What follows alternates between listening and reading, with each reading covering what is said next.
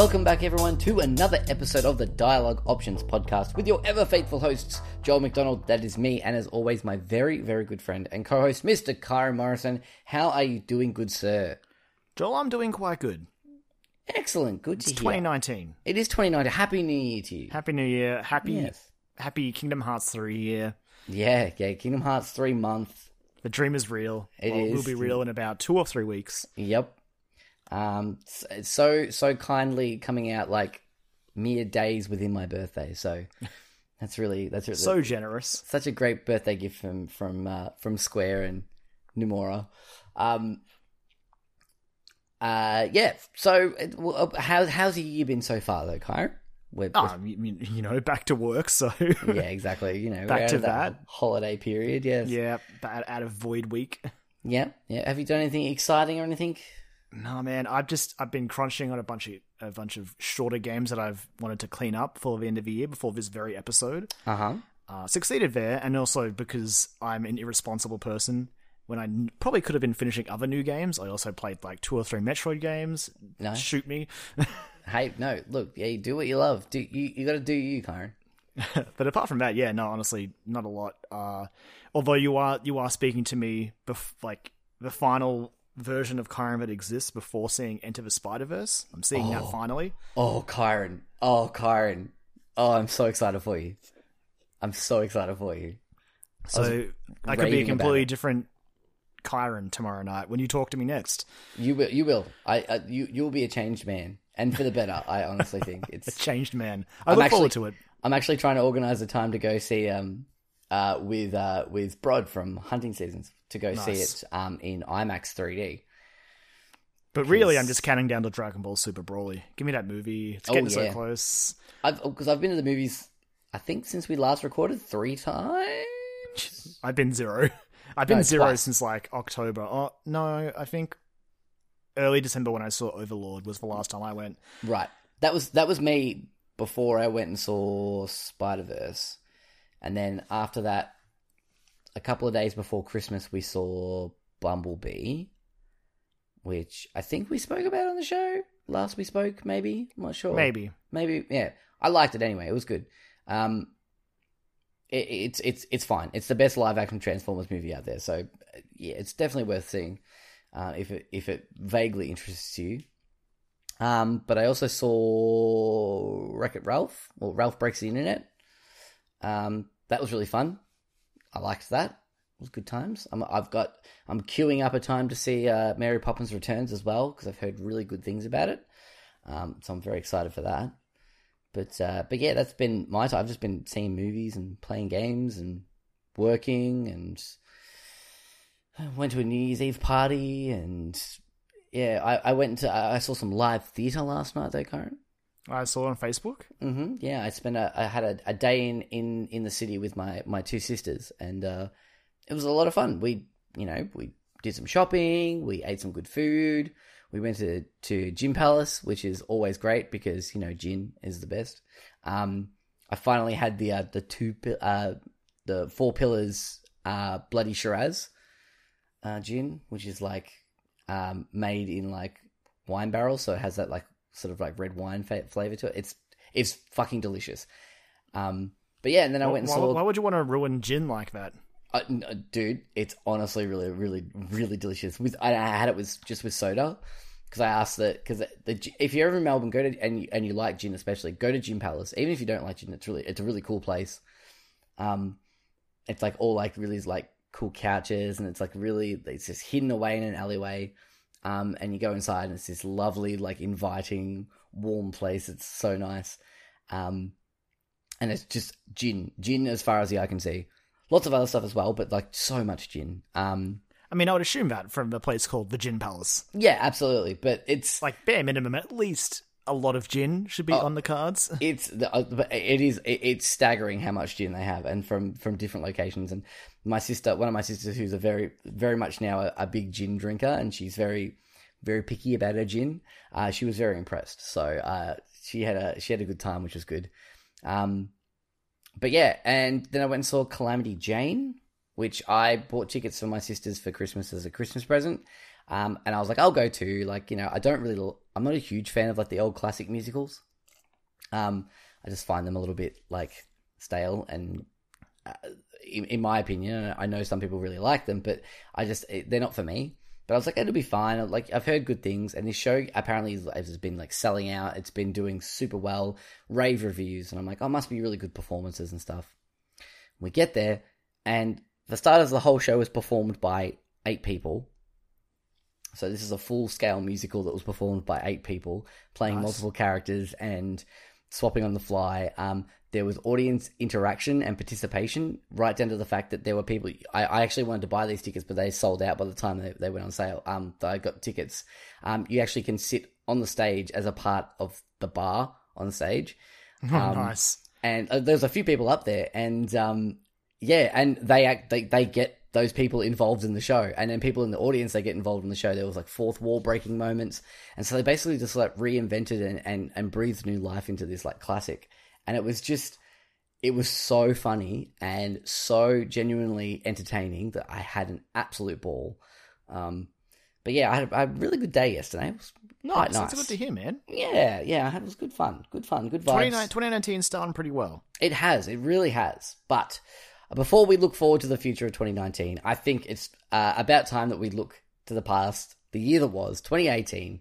Uh, it's time for, I guess, the obligatory. Uh, if you have some sort of video game podcast or or, or website or something like that, you got to do a top ten. You got to do a, a a game of the year episode, and we are no exception to that rule because we really enjoy doing it. So it's fun. It's yeah. fun and like stressful. Like looking at my list, I was sort of like going over it with a, a, a like to finish it off today, and, and I'm still sitting here looking at going. I'm about to like lock it in, but I just want to change it more. But there's no point because Yep. that is just an, an endless task of me going. Oh, but this could be here and this could be there, and uh, but you know what? Just I'm gonna lock it in and get it done. exactly. Uh, I must admit, like I was, I was dreading it a little bit, and then I sort of sat down because I, I decided this year I was going to write some, like just like a little blurb about why I chose those games and and and a bit about them and and whatnot. Um, and as I started writing them, and and like I had like a, a tentative order, but I was like, as I was writing stuff about each game, I was like, nope, this I'm very happy with this. I, this makes sense. I'm I'm I'm I'm at peace with my decision. So, um, all right. So, I, I sh- how should we just get into it? Should we should we start? I think we should, Joel. We should just we'll start counting them down. Yeah. Now, I, I believe uh, you've got some as well, but I've got a couple of honourable mentions that didn't quite make it to the list, but I felt. Do you want to do those before we go into the list or after? I reckon we should do it beforehand. I Okay, reckon I it's a like good it. it's a good like intro to the to, to the list itself. We're gonna build we're gonna build uh, suspense. Yeah, the ones that didn't quite make the cut. Yeah, exactly. Um. All right. Well, uh, did, did you wanna did you wanna kick off with a with an honourable mention, Kyron? Sure thing. Okay. Uh, so this is actually a game. It's an honorable mention because I haven't finished it yet, Okay. but it's one of those games that I'm definitely going to finish next year, and I think it's worth looking into if you ignore the soundtrack as far Okay. as JRPGs go. Right. That is Dragon Quest Eleven. Okay. All right. It's Nice. a it's it's a charming little game, and I, I think it does a very good job of like I I've never played a Dragon Quest before this one. I've always, it's always been a franchise I've looked at and gone, oh, I do like JRPGs, but I don't know about this series. But I took the plunge on Eleven, and it's very good. The soundtrack leaves a lot to be desired, but Yeah. man, the combat's really good. Visually, it's a joy to look at. The voice acting is actually pretty solid, and some, as Michael Huber from the Allies would say, like this game is just a ten on a ten out of ten for Towns. Okay. So good. Okay. Nice. I, I, I, I, it's, it's, yeah. Maybe, maybe if I get a rare drought or something like that, maybe I'll check it out. But yeah, it was that soundtrack, man. Just really It's it's just tough. Like it's a, it's a massive disappointment. I'm still sitting here crossing my fingers that maybe they'll change it for the Switch release, but I doubt it. Uh, if if they did that, I'll I'll definitely pick it up on the Switch. Even then, I still might actually pick it up on the Switch. That's a good point. I might actually, yeah, that might be a good. JRPGs are better on Switch. Yeah, hell yeah, they are. You know what? What the, it's it's the grind machine. You can just sit on It the couch is. and grind away, which is great. Um, cool. Uh, any other thoughts on Dragon Quest Eleven? Uh, I will finish it. Is my main like because I think I'm maybe like three quarters of the way through it, Okay. and it's yeah, its story is pretty. It's in, it's interesting, and I'm actually I do want to see it through. Unlike there are other there's another JRPG, but I'm not sure I'm not sure if I want to just drop it uh, like this. It's not in my it's not in my list. Honestly, I forgot it very quickly after I finished it. I think it's not very good. And Dragon Quest Eleven, it just missed out, Joel. It, I think maybe if I'd finished it, it would have like like just squeezed in, but um, Right. just didn't make it. But I I will pledge to finish it, and it's it's definitely my first honorable mention. Way to go, I- Square Enix, by the way. Just you did it. Yeah, you got yeah. like Terrible E3 presentation, but you've had a pretty good year Yeah. otherwise. Yeah. they have had it, but, but it still shocks me how how well they've done as a publisher, despite some of the releases like Just Cause Four and Shadow of a Shadows of a Tomb Raider just not And setting the the, quiet, world on fire. The Quiet Man. I oh the Quiet Man, I always forget that was them as well. Mm-hmm. You know what, Joel? Maybe not. Maybe they haven't had a very good. Yeah, year. actually, yeah. Looking back on that, maybe not so much. They had a couple of like hits. At least they had, Dra- had Dragon Quest. Eleven. It's all good, and they had another game, had another one as well, which was very Yeah. good. Yes. Um. Yeah, no, I hear with Dragon Quest Eleven the post game stuff's really good as well. That's what I also hear. I'm Yeah. so keen to get there. I Which hit a is- point where I'm like, surely this game's nearly finished, and the game was like, haha, nope. okay, you've you've you've pulled an Okami on me. Congratulations. Oh, good. There was oh, yeah, there was something else that was very similar to that. I can't remember off the top of my head. Did the same thing. Actually, yeah, no, we'll get to that. Yeah, Um, I think I think it, I think we will get to that. I think we definitely will. Um. All right. We, uh, would you like to hear one of my honourable mentions, Kyron? Lay it on me, Joel. Cool. Uh, so my first honourable mention goes to Into the Breach. Um, so Into the Breach. Uh, I- I'm going to go through because I've got a little blurb about each of my things. So I'm just going to read them and we'll see how we go with that. So uh, I'm not very good at turn-based strategy games, and it takes a lot for me to take a plunge and play one. Uh, but the FTL Dev subset games have me intrigued after hearing uh, yourself, Kyron, talk a bit so fondly about Into the Breach when you played it earlier last year. Um, it, it takes the Very- genre. it is very good. Mm, absolutely, yeah. Uh, it takes the genre and boils it down to its most purest form short, small scale battles that seem manageable and not overwhelming. Uh, that's not to say that things don't go wrong super fast, with one turn potentially undoing your last two turns setup. Uh, but I was prepared for that after playing a lot of the chaos uh, that was FTL. The presentation of the pixel art is magical, and the premise of basically a Pacific Rim game was the final push I needed to check this out. Uh, and all running on the Switch. Uh, this is worth your time, especially as a kickback on the couch and chip away at a game. Uh, but yeah, that's uh, that my first honorable mention was Into the Breach. Uh, didn't really, I didn't get super far in it, but uh, it will be a game that I, w- I, I will go back to. I think occasion on occasion. No comment. No comment. Fair enough. That's totally fair. I thought that might be the case, but yeah, no, I, I really enjoyed it. So, having said that, we'll move on. What's your what's your next honorable mention, card? So my second one is actually a game I just finished last night. Uh, got the platinum, so I deleted it. I'm done with it now. Okay. It was a very, very good little experience, and that is Donut County. Yes. I, I like. It was that game, but I'm like, I've got to play this before the end of the year. I just do, and it was getting so close. You heaped nothing, no, no end of praise to it, and it came to Switch. I picked up a PS4 version, obviously, because I'm a, a trophy hunting scumbag. It is a pretty easy platinum, apparently. it's it's a very easy platinum. Uh, but the game simply, at first I was like, because it's a very simple concept, right? Basically, as we've I think we've said in the past, it's reverse Katamari, Mhm. where you are a hole that sucks. but You just drop things into the hole by moving the hole around. The concept itself is so simple, but it's just for simple. It's for joy of of of doing this, of like just disassembling these worlds that have been lovingly created by one person, isn't it? I think that he might have a team, but I think mostly, Mostly, mostly. Either way. person, yeah. Very well put together worlds that it is fun to pull apart with so many little secrets you can find just by going a little bit further and maybe just picking things in different like this is only this is only because I was trophy hunting I found a particular secret area that I had no idea about. Okay, because I didn't pay I didn't pay attention to a particular item that goes into your Trashopedia. Mm-hmm. and then when I did I was like holy shit that's really cool. Uh and and throw into that just some genuinely funny writing Mm-hmm. just some of those conversations that happen via text message with um BK and Mira, I want to say. Yeah, Yeah, very funny. genuine responses, but actually made me laugh. And it's it's very hard for a game to do that. I think to be funny, mostly because being funny is tricky on its own, and for a game to pull it off is very good. No comment, Kyron. Again, I figured as much. no Again, it, it was very good, just didn't make it in in the ten for me. Yep, fair enough. Fair enough. Um, I have a slight feeling this my next honorable mention might be a no comment from you as well, and this one actually pains me a little bit. Um, if we had a top eleven, this would definitely be in there one hundred percent, and that goes to Florence. Yeah. Uh, so It actually isn't a no comment from me. Really? Okay, fair enough. Um, so, Australian Dev Mountains made me laugh, cry, think, and realize it's going to be okay with the release of Florence, an interactive story about the rise and eventual fall of a new relationship, translating the intricacies of moments we've all been through from finding the words to form a conversation and getting to know someone to moving in together and the process of packing and unpacking up your life. Mountains managed to managed uh, to gamify these moments into one of the most relatable and touching stories of the year, and all of this is achieved in about an hour.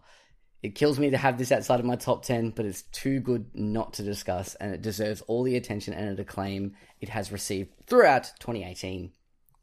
Um, I mean, you, you nailed it. Like anything else I could say about it is saying too much. This is really a, it's a game that you buy and you sit down for the hour it takes and you play it. Yep. The way, as you said, as you, the way it gamifies moments in life, you're like, yep, that's it. That is exactly what it's like. And Mm-hmm. Yes. it still it still stuns me. it's so it's so clever, and I think I mentioned It as is. well last time we spoke about it. Um, about the fact that it is set in Melbourne as well because they are Melbourne devs, I Yes, it believe, and so all the, the the Melbourne iconography that's in there as well is just sort of another little i- bit of icing on the cake, It- and it is it's just stunning. The art style is beautiful. The the soundtrack is gorgeous and so simple, but it's so beautiful and. It is genuinely heart wrenching at points and genuinely funny in some parts. It's just, yeah, it's a beautiful, a beautiful experience that everyone should set aside an hour to do. Hundred percent. Uh, but yeah, have you got any other honorable mentions, Kyron? I've got one more. Got one more? Perfect. It's another game that, much like Donut County, falls into the category of I barely managed to squeeze it in before the end of the year, and it Mm-hmm. didn't quite make the cut. Okay. But uh, so that is, in fact, it's a little it's a little indie game that came to Switch recently called Okay. Gris. Right. Now, again, this is actually a lot like Florence, and honestly, I think at this point, nearly any indie game where I don't want to say too much about Yeah. about why I like. Well, I guess I can say why I love it, but it's it it isn't a game that's going to push back on you, but if you give it the time to sort of fall into its world and just man, especially headphones, play this game with headphones Okay. in in handheld mode. The soundtrack is kick ass, but very very basic platforming. Again, it's I would actually say it's very comparable to Journey. Right. I have heard that being kicked around a little bit. Yeah, it, hmm. it's it's definitely it's probably not a platform, but I almost want to start calling these games like I don't know, emotional adventures or something because that's what it mostly is. That sounds that sounds appropriate. I The like that. emotional adventure genre. I like that. That's a that's a good like good vibes genre. Uh, but yeah, so all of this is accompanied by just some of the most gorgeous watercolor ish artwork that I've ever seen in a video game that just plays out so smoothly. And just some of the animations that they do with the with the watercolor and like the the I don't want to say enemies, but I guess what you could classify as enemies. Like honestly, I recorded a couple on my Switch just so I could go back and watch and be like, that looks incredible. Right. That is amazing. That is beautiful. This game is beautiful. Uh, very short, but again, I don't think that matters too much in a game like this because it's probably a game I'll go back and play through again. Just the way it builds upon very interesting platforming concepts. Almost was a bit of a shame because there were ones where I was just like, could we use that again?" But it was sort of like, "No, we're done," and I respect that because it obviously had more new ideas to throw at me.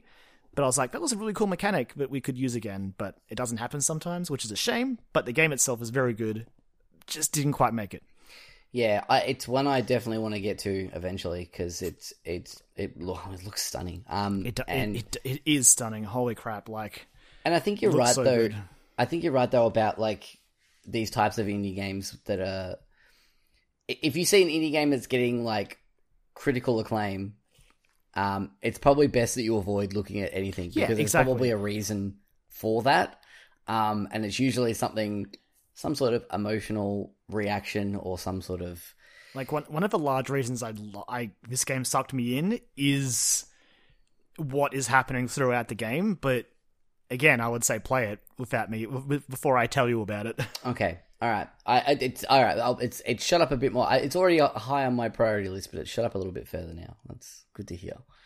Very good to hear. Okay, so you're you're done with your honorable Yeah, I- mentions. I didn't want to didn't want to clog it up too much, so I've got I've got three, and that was where I called it. Yeah, I think we t- we we timed that well because I only had two. So, um, Beautiful. alrighty. Well, without further ado, I think it's time for us to kick into the ten. Um, so yes, we do a top ten. Uh, I believe the first year we did this when we first started out, we did a top five, and then the year after in 2017, we went, nope, that's too hard. Let's Oh, 2017 was ridiculously good, and you know what, Joel? Yeah. 2018 also was ridiculously good. it was i would argue it was even like worse in terms of like trying to organize a list together It Oh. was. Uh, we can, yeah, we'll touch on it later, but like, Mm-hmm. very even now, there are games I'm like, I would love to have mentioned you, but either I didn't finish it, or there was something I played that was better, and it Yep. was it. Gaming just is on a consistent uphill trend. I feel at this point, stuff just gets better and better. hmm yep and and to more and more wider audiences as well Yes, which is yes, yeah, absolutely. the important part as well um I mean, I'll be I'll be honest, Joel. People are out there going, "Oh, I can't wait for the PS5." Can we just like stay in this moment? yeah can we just chill Games um, are good right now, and games like are real good you put out a game, and it sells buttloads. Like games are breaking sales records almost nonstop this year. It's crazy. Mhm. Yeah um uh okay so I, I, I'm excited for this top our top ten list because we, we don't know what each other have on our list. Yeah, we, we didn't really converse at all this year. which which I'm I'm kind of glad. Look, in previous years, it's been pretty straightforward. Ours have been pretty similar. I have a very good feeling that this year ours are going to differ, um, quite a lot. I actually think, um, just in the the the, the sheer scope of, of different games that we both played, that one might have played and the other didn't, or how they reacted to said games. uh, Who knows? But um, yeah, I'm excited to see how this plays out. Uh, all right. Would you like me to go first? Because we, spoiler alert, we may have already talked about this game. All right, do it then. um, all right. So my number 10 game is Donut County. Um, and again, I've got some little blurbs that I've written out. Um, so Donut County was a breath of fresh air when it launched, right b- before the release of two of 2018's biggest releases. Uh, a bite-sized indie game that can be finished in a few joyous hours was just what I was after. Ben Esposito's story about the residents of the titular town is hilarious, touching, and made me smile for every minute of the few hours I spent with it. Combined with a killer gameplay hook reminiscent of Katamari, a super fun soundtrack, and an art style to match, Donut County is easily recommended as a game to play when you have an afternoon to kill and no idea what you feel like playing. Um, uh, yeah, I I adore this guy. It's been on my radar since I played it at PAX in 2017. Um, and then realizing who Ben Esposito was, and I was like, I'm even more excited now. Uh, because he worked on he's worked on a lot of things. Uh, most notably, I think he worked on the Unfinished Swan. Um, and yeah, he's just he's it's such a, a lovable game. There is. Uh, my, uh, it's great that it is a short game you can play through it, but I could play this. I could play like a, a like a ten hour version of this easily. I could I could sit down and just engulf myself in in that world and, and those characters and just yeah, it's so joyous to play. I mean, half the reason I went back for platinum was just an excuse to play it for like another hour. Yeah, to sort of to to, to really squeeze everything I could out of that game. hmm And you messaged me you were playing it, and then I was like, Yes, man, I really want to play it again. And then I realized, oh man, I pl- it was just before I got my new my my my Samsung, and I bought it on iOS, and it's not out on Android yet. I don't think. I was like, no, it's not. To Damn. my housemate reminds me constantly. I just keep going. Just buy it on PS4, man. It's like eighteen bucks. It's good. It's worth it. It's or even fun. on Switch, like you know, He doesn't have a Switch technically, Yeah, well, you but know, it, it is also on Switch. It's I yeah. So I I'm, I'm like snuck out like late last year, didn't it? yeah. Like, it did. It was. I think it was part. Was it part of it? No, it wasn't. I think it snuck out. It, there was an announce, an announcement for it somewhere, but um, yeah. It, it's um, it's such a fun game, and it's uh, you, you you've got a, a heart of stone if you don't pick this up and just have a little bit of a chuckle or a bit of a smile. Um, I just, yeah, like you said, some of the interactions between like the text messages and stuff, and just the way that the text messages are written as well, um, like the formatting of them and things. Um, and then like when you're actually down in the hole and you have those little cutscenes with all the people from from Donut County, I it's so funny. It the writing reminded me a little bit of a more light-hearted Night in the Woods. Um, Actually, that's a good point. Yeah, Yeah. I, I can see that. and and it's I, I mean it's easy to probably to, to draw that comparison because you know it is like anthropomorphic animals talking and, and things like that as well And, and and a person. and a person yeah um but uh yeah i it just i got real night in the wood vibes from that. And in, in no way shape or form in a detrimental way. It's it, i think it's a credit to it so. Um but yeah that's my number 10 game of 2018 is donut county. Big thumbs up. So, my number 10 game is a game that I didn't finish, but Mm-hmm. I did si- I sunk like 70 hours into it, so I'm pretty confident that I can that I can put it on my list. okay That game is Octopath Traveler from Square Enix and Acquire. good call So Octopath Traveler is, if, if you don't know, I guess, is a gorgeous throwback HD sprite-based JRPG, which is a mouthful. But basically, imagine Final Fantasy VI just with, I guess, bloom lighting, more lighting, Yeah. shiny pixels, yeah uh, shiny sprites. Uh, it is. A, it, it came out for Switch uh, back in the middle of the year, I think, and it's a game I've been watching ever since the demo dropped during that Nintendo Direct. That I, I definitely spent my fair share of time playing that because it had the two of the characters, and you could play through basically their entire first chapter. Having now played through, I, I would say three quarters of the game, okay I'm pretty confident to say this is it is a very good game. The combat system itself sort of evolves the system that the the developers used in Bravely Default, which was it's it really encourages you to play on enemies' weaknesses, Okay. especially in the boss fights, which can be grueling. Like I had a boss fight I think that lasted a solid 30 minutes and I don't even remember the last time a JRPG's done that to me wow which but it wasn't even it wasn't a bad thing i was just knuckling down going okay i'm just going to get my turn orders right pick the right attacks and then when you finally defeat that boss you're like i beat you because i i knew the system i understood the rules and i threw them back at your face. And honestly they can do the exact same to you. So you've got to sort of be on your guard there which is engaging and interesting.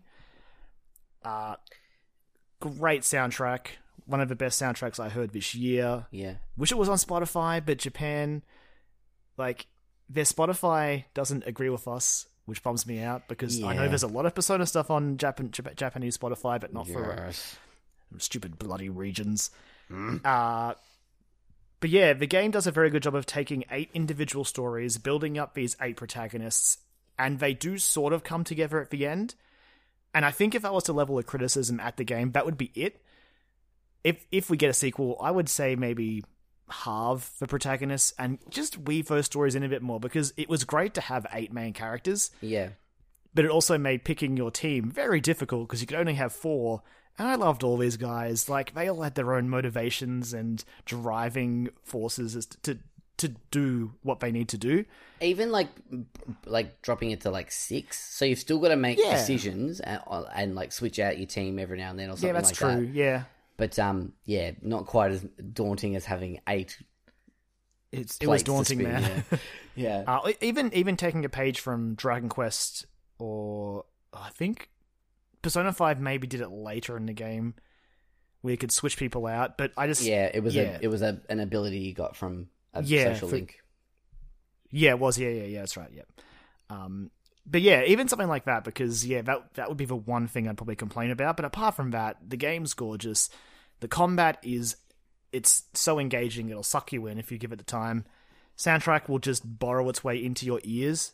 one of the best battle themes I've heard in years, and all on the Switch, man. Yeah, More, Yeah, just- more, please, Square. you can take it with you. This hundred hour, hundred plus hour JRPG. That's super impressive. Super impressive. Good work. Lovely. All right, Kyron. I, I, I, I, I'm gonna set this. I'm not gonna say what my my number nine is straight out, but it Oh, will be it will be pretty obvious. I've I've I'm gonna set the scene for this one. I've I've got a little bit of a, a tale. Just you know, it might be slightly romanticized, but um, here we go. Following the tracks of a Rathalos through the various biomes, standing a mere 100 feet away from the hulking monster and watching it as it scratches the dirt searching for a trace of its next meal, I prepare my dual blades for battle. I start to move towards it, breaking into a sprint, and as I get to striking distance, I slide towards it, blades raised, and strike. It's not happy, but luckily Kyron has my back, attacking from above with his insect glaive. The battle has begun, and we are hell bent on leaving with some materials to craft our next armor upgrade. This is just a slice of the action I experienced in Monster Hunter World earlier in the year. Uh, I'm relatively new to the series, uh, but this is, from what I can tell, the most accessible in the series, uh, which making you feel like a badass at almost every turn. My time hunting monsters with friends are among some of my favorites playing games with friends in 2018, and is most deserving of a spot in my top 10. Um, so yeah, if you didn't get that, Monster Hunter World number nine. So that is my number six. Number six. Ooh. Um, Monster Hunter World. It was it was the first one I really. I mean, because I'd play, I dabbled again. I, I guess sort of like Dragon Quest. That's what 2018's been for me. I guess Mm-hmm. I dabbled in a bit of Monster Hunter on the Wii and again on the Wii U, Yep. and it was good. It didn't hook me, and I Yeah. The, at the time, I was like, I don't know why everyone loves this, but then I played World, and I figured out like it just needed to be not not exactly dumbed down, but they smoothed a lot of the rough edges for newcomers, and Um, it just yeah. made it. It was so much easier to fall into that world and hunt those gorgeous, beautiful, horrifying monsters. Oh yeah, it was it, it was a lot of like quality of life stuff that was just they Yeah. they you know fine tuned and streamlined and it made it a lot more accessible. And yeah, I'm the same. I I dabbled with Monster Hunter Four on the 3DS. Oh yeah, that's right. You did too. I remember that. Yeah, um, and again, same thing. It just I I was like, I want to like this more, but it was just fighting back against me a little bit. Um, it was so like aimed at fans of the series already, and there was a lot of systems going into it, and they're still mm, for the most part present in in world. But like you said, you can just jump in, pick a weapon, and then go and go have fun. Or you can like get into the weeds. After a while, you start going, all right, now I'm comfortable with that. Maybe I'll try a different weapon, or maybe I'll try focusing on what type of big monster I'm going after. So, or, and- or you're a pleb like me, and, you stick to the one weapon the entire game. I, I honestly had so much fun swap, swapping between like you know I'd use dual blades if I was playing solo because it was like like like top tier basically. Um, and then like when I was playing with friends, I I'd switch to I think the charge blade was what I was, I was using a lot, and that was a lot of fun. Like figuring out the mechanics of that, like having to build up power with like small attacks, and then like almost Bloodborne esque like transforming weapon mid combo.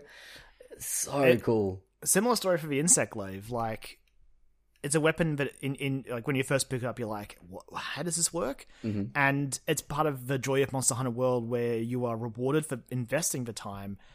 And I mean, it does, it does also have a training area for this exact purpose to go over and learn the weapons. But like, basically, my experience with the glaive was you'd go into a fight with a monster and you're like, all right, I've got to find the three points on this monster that give me my three buffs for my my glaive. Yep. So I can basically just go into hyper mode and just have no knockback and just be a blender in the sky. Yep. And just that that became my driving force, like finding those three points and go, cool, now I've gotta remember where they are and in in combat, make sure I can hit all three of them and then just go nuts. And that's just a good like example of, of Monster Hunter World in general. Like just going into a fight up against like a new monster, you're like, all right, cool.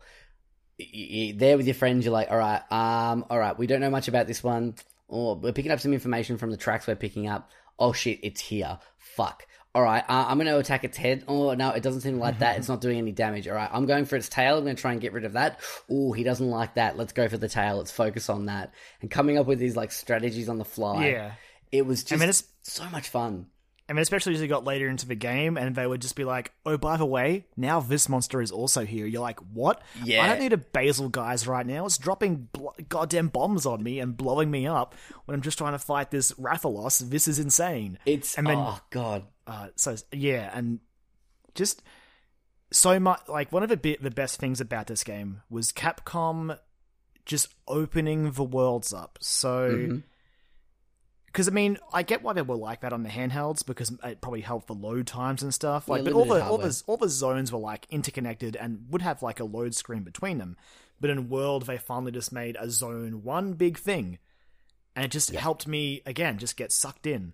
Yeah, absolutely. And it's just oh god, I it sucks because the amount of times that I've said throughout the year, and I'm still saying it in my head now. I'm like, man, I should really go back to it. I should really go back to it. I just I want to go back and just play through some DLC stuff. coming this year. Well, that's it. I think that might be a good time maybe to go back to it. Maybe if we can carve out a chunk of time, we might we I'll, might I'll be checking out the DLC for sure. yeah. Um, because go to the ice world, man. Let's fucking Yeah, I know. let's- Ice World new. Let's go kill some new monsters, man. It's it's so much fun. It, Get some new weapons. it's uh, yeah honestly made me more like more into the monster hunter series now i'm like more privy to checking out future or even past entries i guess um i should really check out the the switch whichever one that was Oh, generations. generations yeah Yeah, for me, I feel like I should, but then I keep I keep worrying that maybe going back to the little Yeah. the little small zones would because I really like having that. Again, just it feels like open world. It's Yeah. like obviously it's not the the zones aren't that massive, but they're big enough, and not having Yep. the load screens just helped it feel more alive. It didn't like chasing a monster was I was chasing it. I wouldn't Yeah. run into like a black zone, and it's the game would be like loading. Okay, continue. It was Yeah. just it helped it feel more alive. I, and you, you're right too about like when you said about the the zones weren't overly big, but that's great because you got to know them. You, Exactly. You knew like after after 10, 15 hours, like you knew you were comfortable with that map where you could use that to your advantage to track down monsters. Where you like you see one go like the monster you're tracking go one way and like run away, and you're like. There's a shortcut through here. I can get through I- there. yeah, and I cut can cut him off. yeah, it's it. That was oh man, it just it's one of those Again- examples where the game makes you feel so much smarter than than you are. Uh, it's, much smarter than you, you think you're beating the game. You're like, ah, I'm so clever, but it's designed that way, and it's so so much fun to play. I mean, it just it simply comes down to it. It made you feel like a hunter. Like you got to know these monsters, Yeah. and you knew their weaknesses. You knew the best chances to attack, when to stay clear, Mm-hmm. where they where their nest would be, so you could basically try to get them there and, and minimize their sleep as like and healing as much as possible. Yep. Just yeah, you got to know those creatures inside and out, and it made them so satisfying to just disassemble and then carp at the end. Oh yeah, yeah, and um, Feel a bit guilty, but like you know, Uh, Of course, yeah. monsters. it was survival, I I guess. Um, I guess it, the only the, so the one hunters though. yeah, there is a lot. The one downside I think is was some of the the story driven boss fights. Yes, Um, they were bad. They were bad, but like I on, when I was writing that little recap and like like recounting my time with Monster Hunter World, they actually didn't even pop into my mind.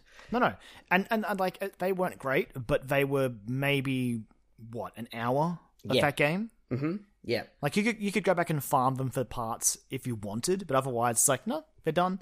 Not great, but at least it, it's such a small part of what that game is, and the rest of the game is just so good. oh yeah, it's yeah, it's such a solid game. Capcom Like I'll, ne- I'll never forget the. I'll never forget the first time hunting the Rathalos uh, up in the very first area, Mm-hmm. atop its nest or up, up where it's sleeping, and you break the rock, the, the the the dam essentially, Yep. and just release this rush of water that knocks you off over the edge, but also it, and just like falling down with it going, I'm gonna get you, like. You're hitting the ground here, and I'm coming straight at you with my sword. Oh, just yeah, the the air like the aerial attacks, like jumping from above onto an enemy and then like mounting and, like, it. mounting them. Oh god, it was so much fun. Fuck, Kyron. Let's play some more Monster Hunter. I'm I'm, I'm, ready. I'm always down, man. I'm always down. I'm ready. I know I say it every fucking time, but I'm, You've I'm- got you've got so many. You've got to finish the game still, and there's also even when you finish the game, Joel, there's still more monsters. Yeah, I know. like, Oh. At least three or four more. Oh god. Anyway, I could talk about Monster Hunter all night, but Kyron, what's your number nine? My number nine is a game that I haven't finished again, but it's also one of those games where I'm like, mm, but is it ever finished? And that is Dead Cells. That is my number eight game. So Oh, very close. yes, um, Uh, so Dead Cells actually is a game that miraculously it changed something in me because I am I don't want to say that I hate roguelikes, but there's just something about them that doesn't interest me. yep. They're just but not, you- yeah, that's fair. But suddenly you you put that roguelike framework on what I would I would say it's fair to say there are it doesn't it's not exactly like it, but Ca- Metroidvanias, Castlevanias, Metroids, that's my shit. Yep. Right? Dead Cells, whilst not being exactly that, because it does have some ran- random generation to it, which I'm not crazy about, but that combat, Yes, it's satisfying. yes. There's so much variety. Sure, there's plenty of weapons that are bad, but you learn that by using them, and then you just sort of, I guess, try to avoid them in the future. And the thing is, too, those weapons, some of those weapons are bad, but that might be just be bad for you because I know other people Yeah, that like those type of weapons. Yeah. and don't like. It's all about adapting to your playstyle, which is just yeah, oh, so good. Um, well, I've got a, a would, would you like to hear my little rundown that I, I, I wrote for for Dead Cells for number eight because it's, it's my next Lay- game. Lay it on me. It's my next game. So, Motion Twin's Dead Cells is made for me. A platformer roguelike with tight combat and sensational controls is my jam. And this ticked all the boxes. And it's on the Switch. The art style is fabulous, the sense of constant progression is great, and the price of failure is huge but not devastating. Uh, plus, it has some of my favorite writing of the year, genuinely making me laugh out loud at certain points. Uh, I still haven't finished it, but that doesn't stop it from being one of my favorites of the year for scratching that itch that pops up so often for me. Worth your time if you're a combat heavy roguelike action game fan like me. Um, yeah, I. this game is so good. It's so good, Kyron, and it is such a good game for the Switch. I, I'm going to keep saying this a lot, um, but it is. It's such a good game for the Switch. It I just sit on the couch, have a podcast on, and just chip away at some more progression on, on a couple of runs. I love it. I love it so much. Yeah, like I said, it was it was probably the first roguelike that made me. I was I don't know. I was more willing to try it. Again, a lot of that is to is owed to how fun and interesting the combat is, and everything's so snappy. Like I don't know. Some it's it's a weird thing to complain about, but some games the combat doesn't really feel right. But in this one, it just clicks. Yes. And it's so fluid as well. Like when It you, is, when yes. you get it down, you, you start moving from enemy to enemy and just not stopping, and you're just like a, a, a you know, I, I get to, to borrow a term from you when you were talking about Monster Hunter, like a blender on wheels. Sometimes you just Yeah, yeah. Boom. Especially when, when you when you like, because you always had that moment in a in a Dead Cells run where you're like, "That's my weapon. That Yep. one there. That's the weapon I wanted, and I've finally got it." You're all screwed. Yep. Yep. You're like, you are all completely fucked. I am going to ruin you. And then you get to a new area and you're like, well, Yeah. fuck. Or you, you, you, hit one of the bosses and just get destroyed. You're like, "Well, back to the start I go." yeah. Um, ah, it's so good. Dead Cells is so much fun. I actually went back to it again the other day, played a little bit more of it. I didn't, I didn't know what I felt like playing, and I was like, ah, just, ah, I'm just gonna play, I'm gonna play Dead Cells, and uh, yeah, played it for a couple of hours again. I'm like, yep, this is. I think that's what solidified it for me in my list. I'm like, yeah, this is, this has got to be in there. Um, cool. Any other thoughts on Dead Cells, Kyron? Uh, it just it just cha- it it's it opened me up to roguelikes. I'm still not going to jump into everyone I see, but this was a game that finally made me go, "Hang on a second, they can be good. Yes, They can be fun." Yes, Kyron. Yes. Join us. Um, cool. Well, that was my number eight game. So, Oh, okay. so you, you get to go back to back this time. Well, my number eight game is what is actually my favorite. I I would it's roguelike, and, Mm-hmm. and that is Into the Breach, Yes. which you uh you already spoke about. It's I, so I, because you've already spoken about it, I don't want to say too much more about it because you did nail a lot of what makes it so good. Mhm. It's just, for, and a large part of me comes down to a simple thing that was sort of like a da moment. Mhm.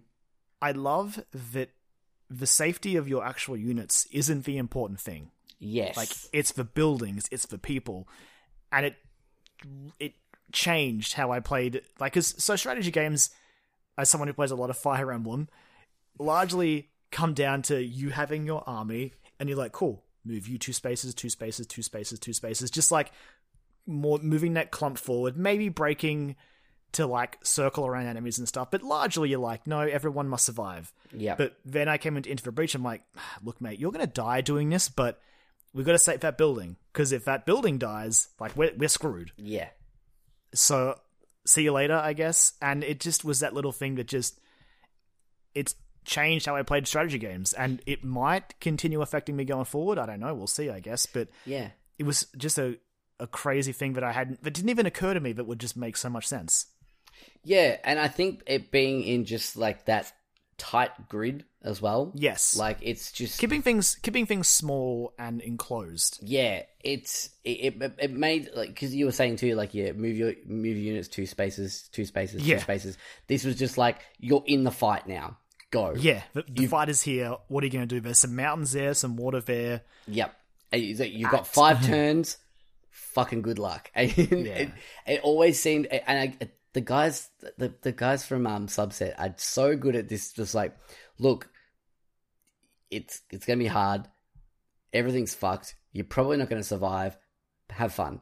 Like, because FTL is the same thing. We're like, it's Oh, gonna yeah. it's gonna take you a while to get through this. Like, uh, but to get comfortable with the systems and then get through it all. And this is the same with Into the Breach, where it's like there's a lot of stuff going on, but you learn each every run that you do, you learn a little bit more, and you you start figuring out things. You unlock some more things, um, and you get a little I bit mean- further. Don't get me wrong; it it did successfully make me feel like a jerk when I'd abandon a run. yeah, when your when your pilot just goes later and jumps out of a timeline, you're like, "Oh, see you, see you, dudes." I guess and that was a cool thing too. Like the, enjoy the, the alien invasion. yeah, like that's the cool thing as well. Like the the the, the whole idea of it being like bloodlines and and re- revitalizing pilots to use in the next runs and picking one that you're going to take through. Like had like a bit of a rogue legacy feel to it.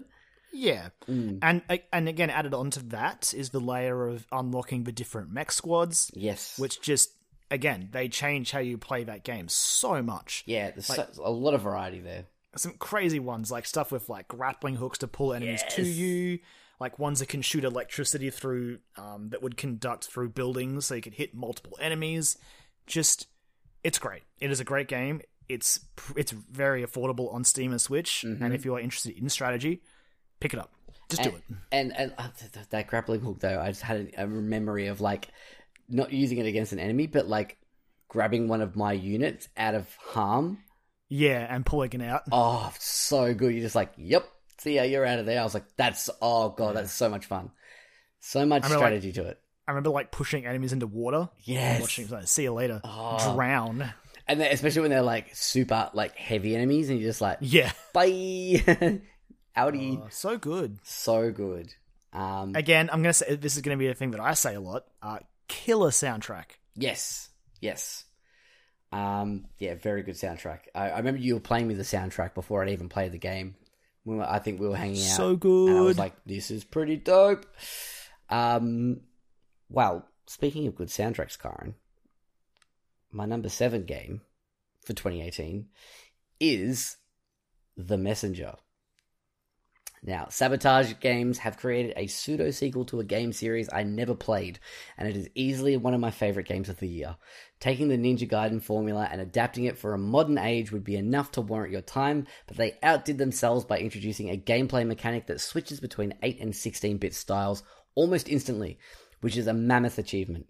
Everything from the art style and soundtrack to the actual character and enemy models change at will in each beautifully crafted level, and the best part is that switching styles has a purpose narratively. The soundtrack is one of the best of the year, and I had an absolute blast ninjaing through the campaign. Plus, the story and writing had me in stitches throughout the entire game. I am eagerly awaiting the free DLC coming sometime this year. Uh, I recently finished this. I I went back to it and realized I was pretty close to the end, and and and managed to to finish it and get uh, get through the ending. And th- this game is so worth your time, especially if you like platformers. This game is so worth your time. Um, much like Donut County, like it's genuinely funny.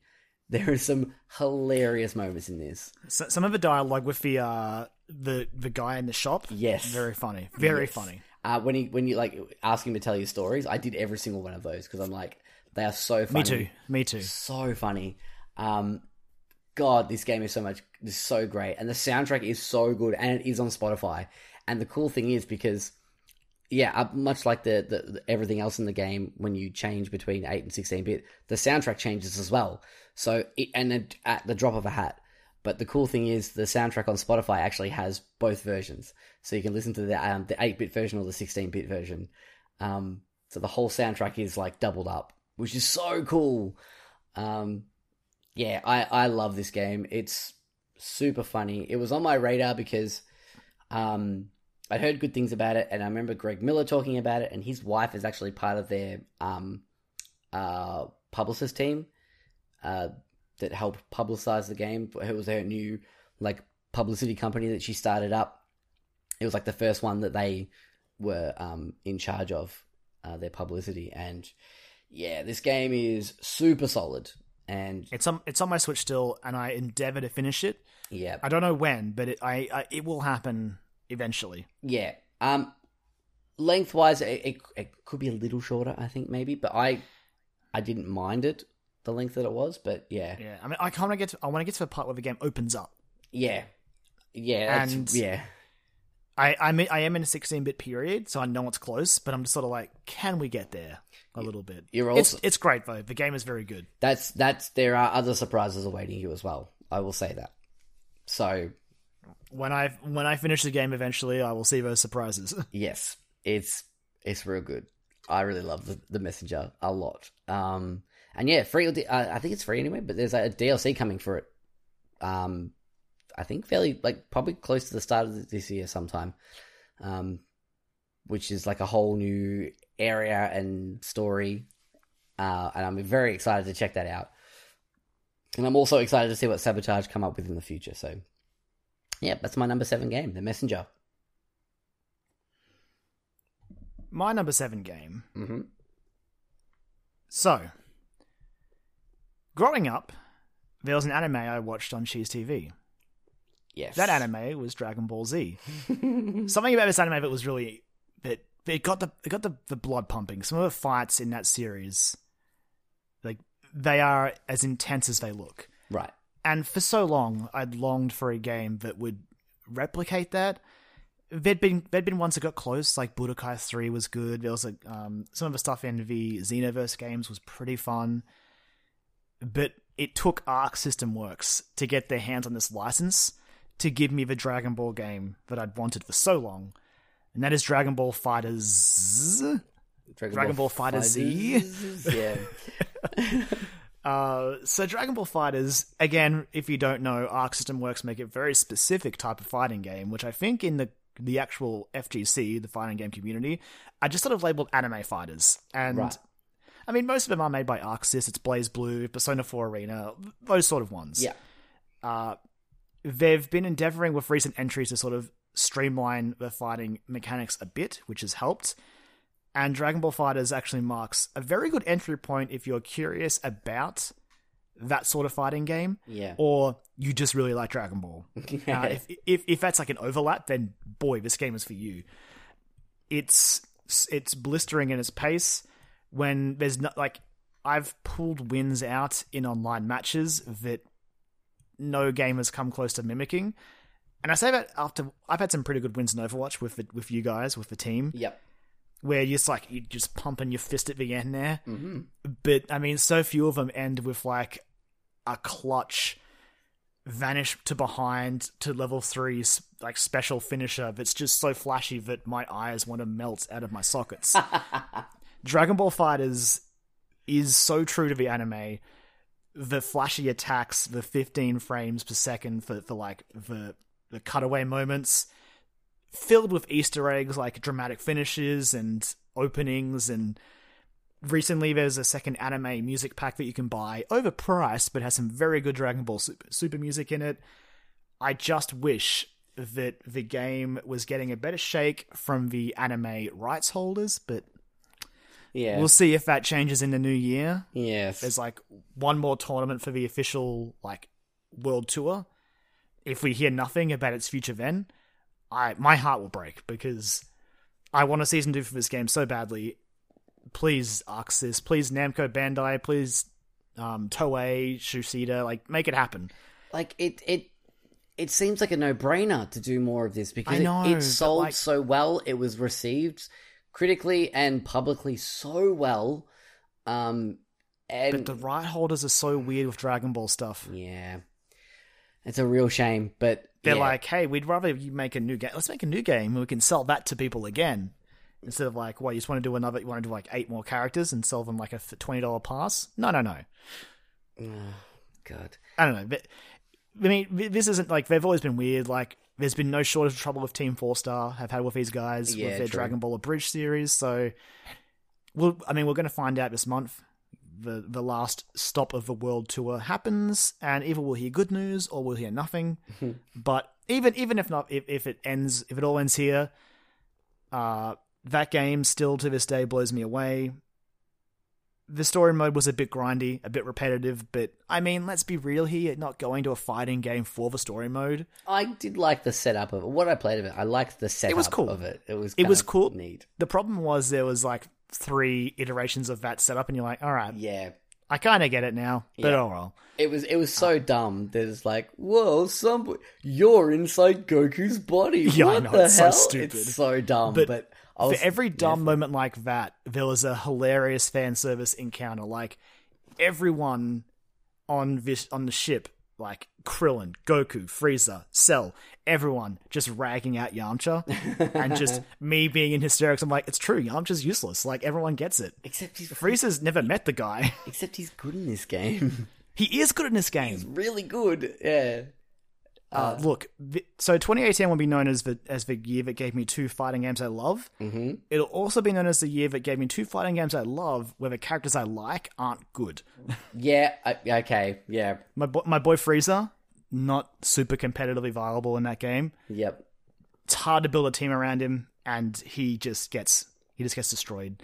But oh well, I still love whipping out a clutch like Golden Frieza finisher. It just feels good. I did see you do that over the Christmas break when I was watching you play.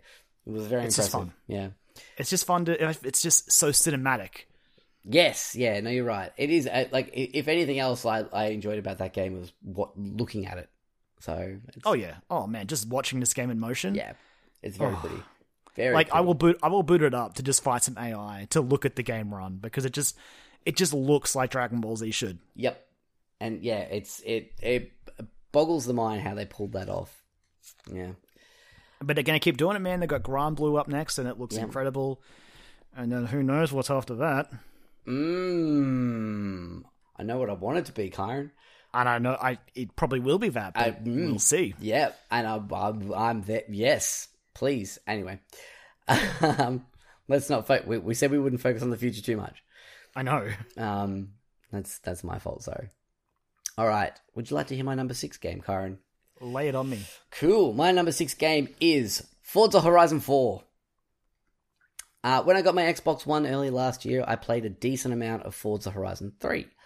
Uh, I was in desperate need for some arcade racing in my life, and this seemed to tick the boxes. And for the most part, I enjoyed it. So when Forza Horizon 4 launched on Games Pass, I had to check it out. And oh boy, was it a treat. I played this game solidly for at least a month and a half, and I re- and returned to it sporadically throughout the rest of the year. Visually, it was stunning, with the most beautiful game rendition of the English countryside I've ever seen, and then backed it up with tight racing that wasn't too heavy on the simulation side, but with enough realism to keep things interesting. On top of this, the addition of literal seasons that would change the game every week was super cool, almost completely changing the map from hot summer days to blisteringly cold frozen lakes. I often think about going back to this game and playing some more, and it has really stuck with me how much fun I had with it, my uh, with my time with it. If this is as close as I'm going to get to an arcade racer these days, I could do a lot worse. Um, I at least once a week think, man, I should play some more Forza. Like, it's just I had so much fun with that game. Um, the soundtrack as well, which I didn't mention then, like the soundtrack is obviously licensed music, but it's so good. There's some songs on that that I have just great memories of every time I hear them in my Spotify playlists of like just driving through the countryside. One in particular, um, Never Say Die by CHVRCHES, um, which I've just been listening to their latest album and it's so good. But um, this song's from that.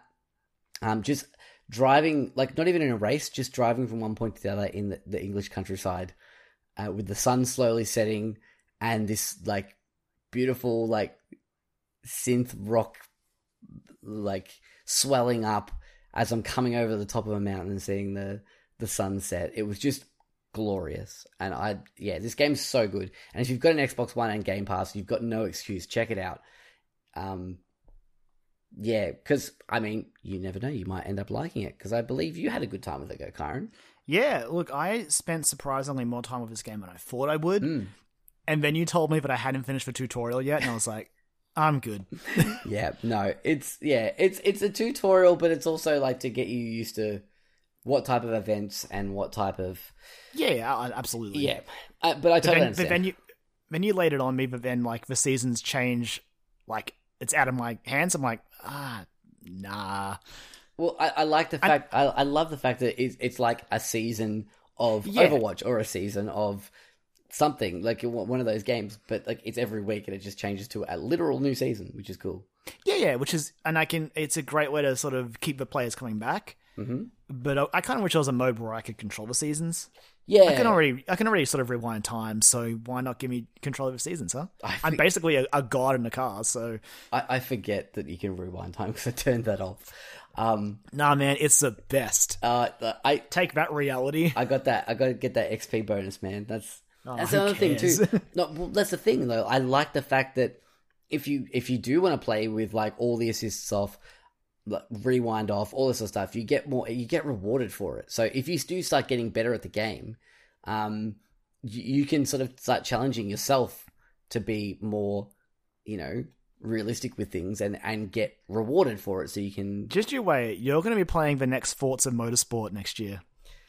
I look, look, maybe because it's probably going to be on Game Pass, and I probably will. But there's there's something about Horizon where where it does strike that line between sim and arcade, and it sits very comfortably in the middle, and it doesn't really go either way. And I like that. I actually really do enjoy that um, because I started using things like racing lines to sort of you know corner a lot more effectively and, and adapting my strategies and adjusting parts of the car to to be more how I want to be uh, prepared for a certain race or or something. Um, and just like all the different events that would appear around the countryside as well, like all the the signboards you can smash, all the the barn finds. I love those. They were in three, but they came back in this, which were just like you'd be driving along and then on over the radio station there'd be like the, the, the radio DJ would be like, Hey, so um we hear there's a there's a barn find out. We hear there's like a rare car somewhere hidden out there. We got a hot tip. And then you'll get like a, a, a call from one of the, the the organizers of the event and they're like, Hey dude, we just found out there's this like we got a hot tip, there's a car out there. Be the first one there, let's go. Let's let's go and check it out. And it just pops up with like a radar on your map in a certain area of the map and you go there, you drive around um, and then you find the barn. You get a really cool car for it. And I had one of my favorite moments of like being in an online game last year when the game launched. I was like, it was like three days after it launched, and I got a, hot, a tip for a um for a barn find, and I drove there. And when I got there, there was like five other cars just driving around in this empty field, just just circling around, and I'm like, they're all doing the same thing.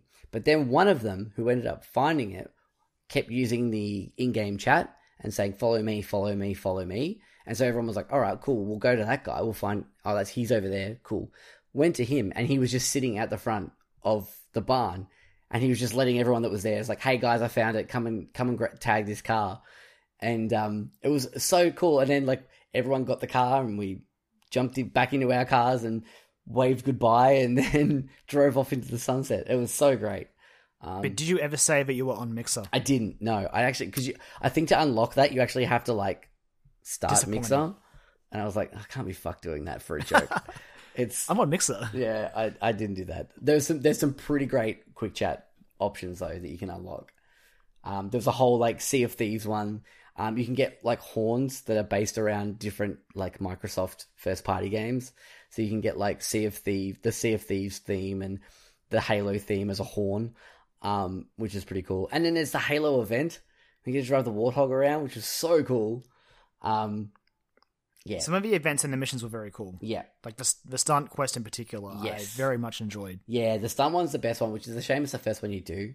Actually, no, there's another one too. There's like a, a YouTuber that she's doing like a top ten list of like her favorite um, cars from video games, and so you basically get to do like reenact parts of video games in like modified versions of the of the, that car that it's based off. And she But gives do like you a- get the Blue Falcon? You don't get the blue falcon, no. Because that's my favorite racing game, Joel. And I look, look. They they all the ones that she mentions are based on actual cars, unfortunately. So come on, let's let's, let's get it crazy next time, guys. Let's let's let's open it up. Oh, I, I'm sure their fu- uh, playground games is furiously taking notes. Um, I, I'm not even kidding. I'm sure they are. But uh, yeah, that's my my number six game is Forza Horizon Four. I just ah, so good, so good. Uh, my number six was Monster Hunter World, as already discussed. Oh yes, okay, all right. Well, I'm going back to back then. Ah, okay, Kyron. We're getting to the pointy end here. We're halfway. This, We is, where, this is where things are going to get really interesting, I think. So, my number five game is Super Smash Bros. Ultimate. That is my number four. Number four. Oh, okay, cool. This is actually working out all right. Uh, it's insane that in a year that we got a brand new Smash game that is this far down on my list, but it's just a testament to how crazy 2018 was for games. Nonetheless, Smash Ultimate was always going to be good in some way. The reveal that everyone is here was so mind blowing that I still can't believe it's true. Looking at the character select screen still blows me away. Uh, and that's before we even get into how the game plays and feels. This is easily my favorite Smash game, lovingly crafted and given the respect and care that each of the multitude of franchises represented deserves. I played World of Light to completion and honestly loved every minute of it, even the bullshit fights that kicked my ass all over the shop. And playing with friends is still an absolute joy. Sitting on the, the same couch or even online, uh, which in my experience has worked like a dream. A new Smash game will always deserve a special spot in my heart, even if it is down the list a little. Um, it's Smash, man. It had to be there.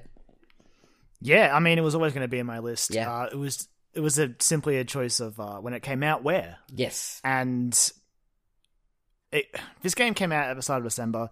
My my game timer has clocked ninety hours already. Yeah. Like, I've played heaps with you guys. I've played World of Light to completion. I've spent like nearly six or seven hours online. Mixed mixed bag. Yep. Matches with you guys good. Matches with some random people. Boy, the impact input lag makes this game bad. Yeah. Yeah. Which again, as I said earlier, uh, my characters that I love, doomed to suck, is bad for Ridley because Ridley just gets juggled like nothing else, which sucks. Yeah. But this this video game is just it is a it is a video game party this year. Mm-hmm. This is it's as you said meticulously crafted. So many nods and Easter eggs and songs and like little things that you why is that there? Because Sakurai cares. We Sakurai spoils us every Smash game, and I know the community is always there's always that that back and forth. The infamous melee discussion. Yeah. I think Ultimate. I agree. It is my favorite Smash game, and I think it. I think it's getting hard to say that it's not the best one. Like it. it I think it is. I think I, I think it is. It's it's it's it's almost like a culmination. Like it's I I, It is. I This would, is- I would be very surprised if this wasn't going to be the platform for Smash Brothers going forward. Um I mean, I think it'll. I think we'll still get. I mean, it'll definitely be the platform for Switch. I think next gen some things might change. For like characters have got to go. yeah, true. Yeah, maybe How do you- strip it back a little bit. I can't imagine how much of a nightmare. Because I don't forget, by the time this DLC is done for this game, this this game will have eighty characters. Fucking crazy. Who is balancing this roster? It's yeah, but that's the thing though. Like it's it feels balanced. Like It feels weird about unless unless you want to play Little Mac, don't play Little Mac. yeah, yeah. Well, no, just play Little Mac. Just as long as you're on a stage that and that everyone else is playing as Little Mac as well. Yeah. So like it, you're you've all got the same sort of handicap. Yeah, no, but if you if you're as long as you're not on like a floating stage, if you're on a, on like one that has floor, constantly, you're fine. Like, I guess so. Like like Bridge of Eldin or something. Yeah, it's like or a like- straight like- horizontal plane. Wii Fit Studio or something like. Yeah. Yeah, yeah. Okay, I can see it. I can I can see it. There are plenty of like spots where he's a. I, hey, look, put him in bloody. I know it's a terrible level, especially if you're playing with only a few people. But Great Cave Offensive, We don't talk about a he's stage. fucking he great in there. You just punch him into the lava and they're dead. Stage is hot garbage. Yeah, it's it's not great. Um, But uh, but yeah, like this game is the so much love has been put into this game, absolutely. And like there are still little things that you discover when you play it. Like I, I had him unlocked for a while, but it wasn't until like the other, like maybe last week or the week before, I was playing around with Incineroar and noticed that he has little celebrations when he pulls off a move. Yes, like Yes, that's such a little thing that doesn't need to be there, but it is there. he does. It's my favorite thing. It's my favorite thing when he like yeah pulls off like a charge smash attack and he do, like does like the rah like two hands up Yeah, the air. he celebrates because he's a wrestler, and it's great how much they leaned him into that persona. Incineroar is my boy. He is my boy. Um, and it's the thing too. Like all the newcomers that we've got have been great and varied as well. Like they they all play completely differently, and it's so cool to see. Um, Yeah, like the Inklings are really interesting. The way that they have to balance sort of their ink levels with how they fight and find the right openings to retreat into the ink to refill it. Yep. King K. Rool is garbage, and I hate him he's for having like two ranged options, a ridiculous recovery, yeah. and so many hard hitting attacks. Okay, we were saying before about how balanced the game is. Like there are exceptions to the rule, and King K Rool is the, the Belmonts just rule the stage. Oh yeah, yeah. The Belmonts are yeah, they're pretty gnarly They- as well. They will throw out so many projectiles that you're just going to be like, all right, I, just, I got to find my way in. But there's an axe going in an arc above me, a cross coming towards me, and holy water behind me burning, and I just I and they can whip me from where they are. I don't know what to do. yeah, it's yeah.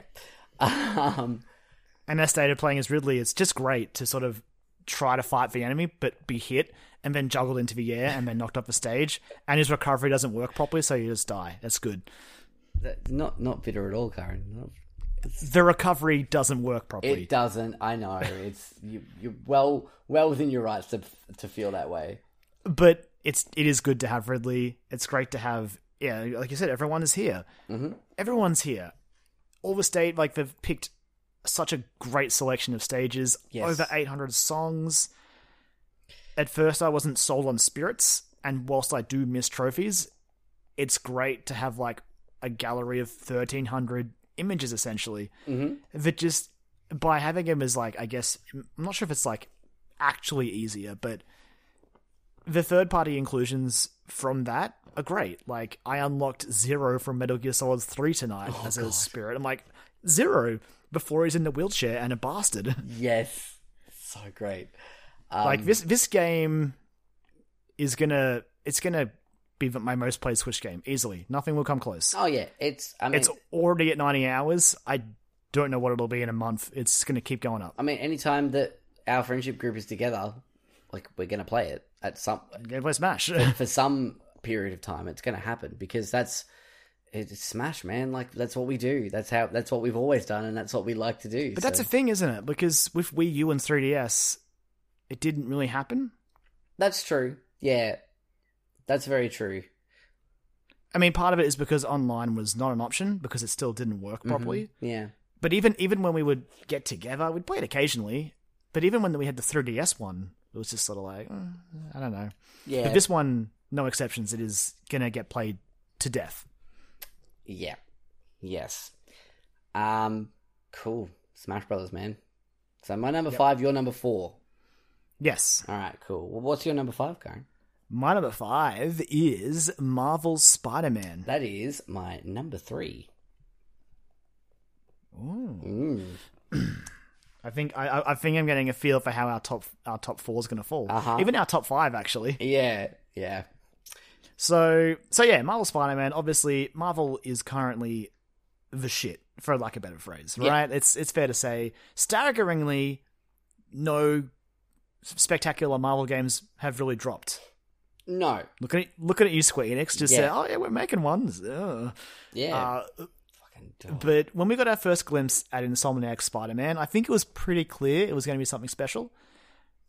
I don't think we fully realized until we played it how good it would be. Yeah. There were times in this game where I would boot it up for like half an hour just to swing through the city, Yes. go from one end to the other, and just I wouldn't achieve anything but the swinging, the movement, perfect. Insomniac, ten out of ten, you nailed it. Yes. Uh, add on to that, an interesting story that actually had some pretty good spins on like Spider-Man tropes. I mm-hmm. felt. I'm not a Spider-Man, you know, super fan.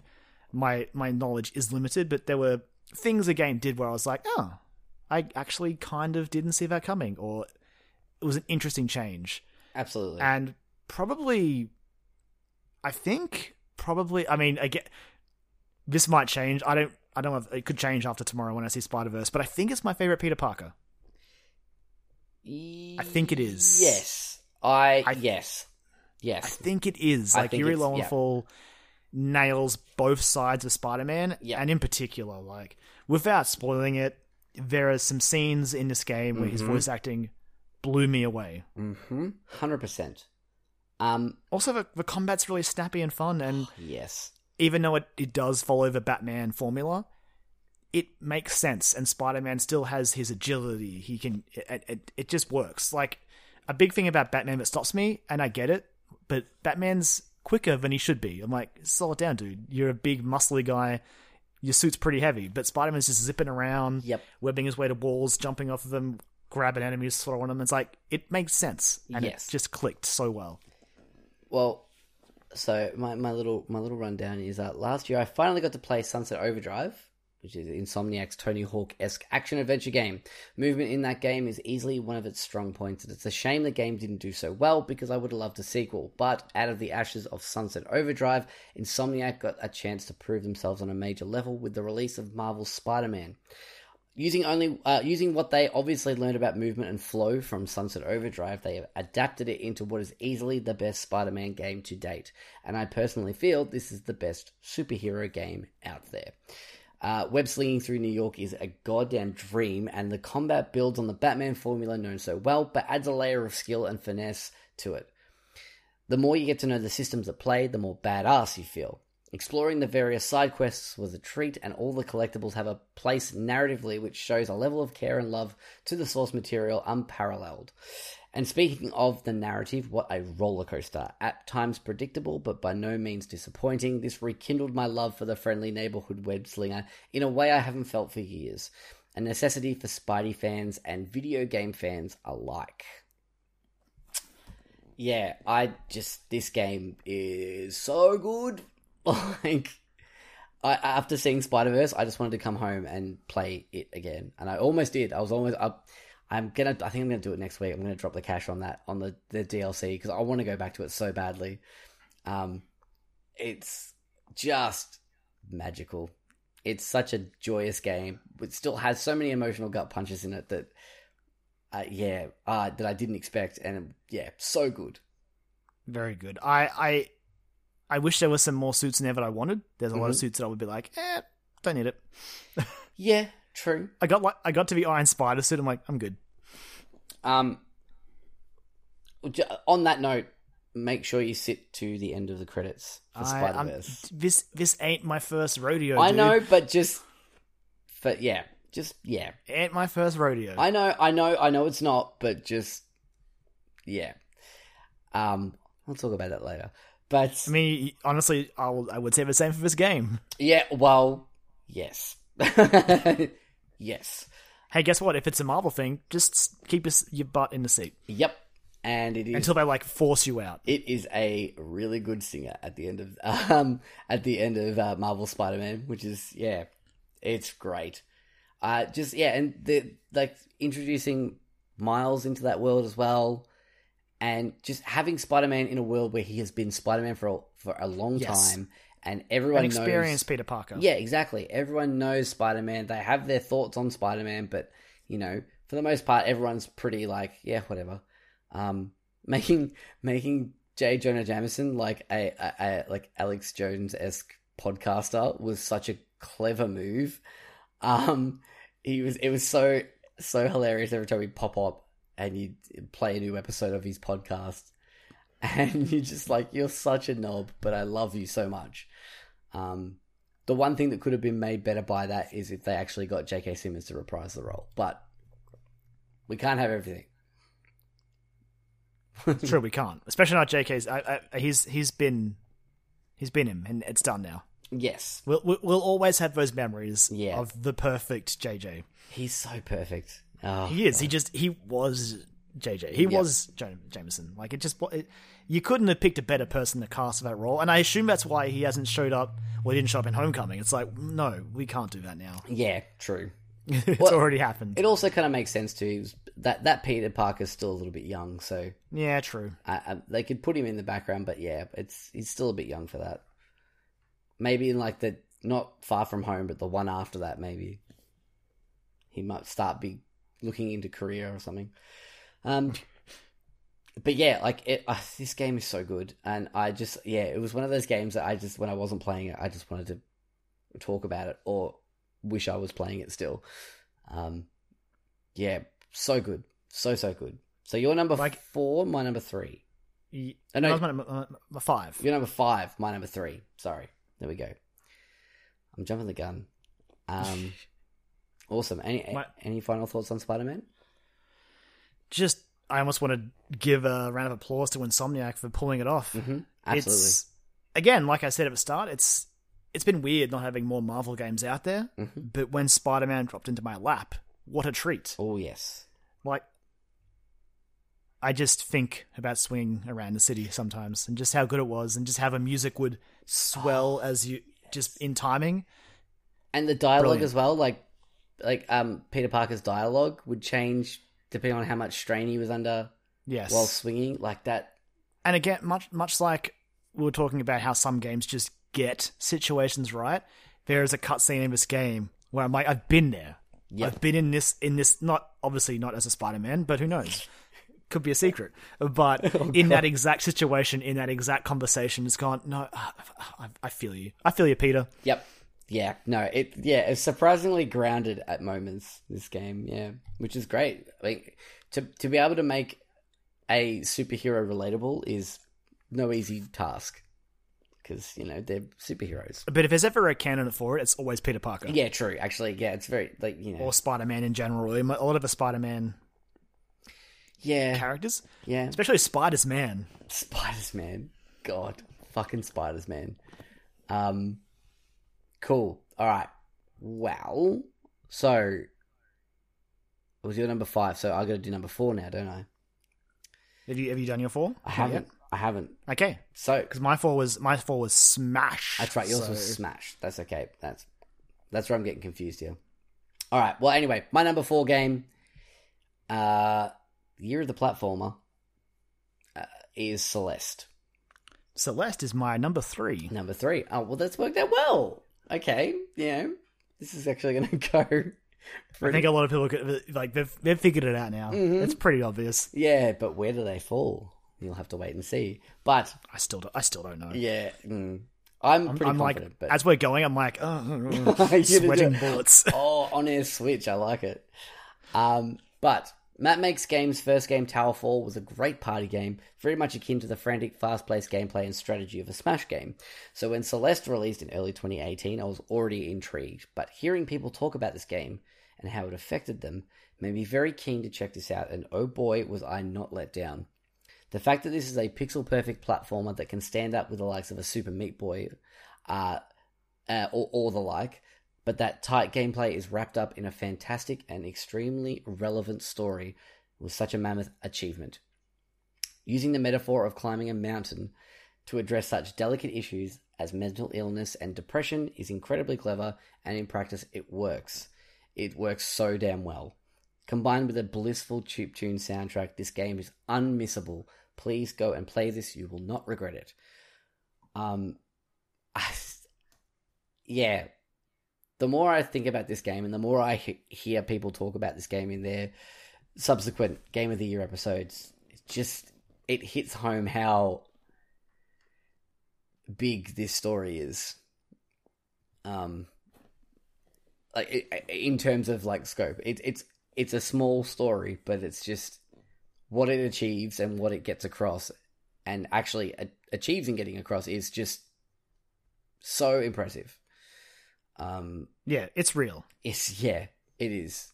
I mean, like the whole idea of yeah, climbing climbing a literal mountain to you know it, it's because it's often used as a metaphor of like you know I've got to climb the mountain to you know I'm still working my way up the mountain sort of thing. But Well, especially again, and like thrown into a mix there with the with the story about how how she ends up handling the the, the dark side of her, the, the side that she views as bad. Mhm. It's just, it's so good. just but yeah, it, yeah, I yeah I don't even want to talk about No, no, me neither. Like absolutely, more, yeah.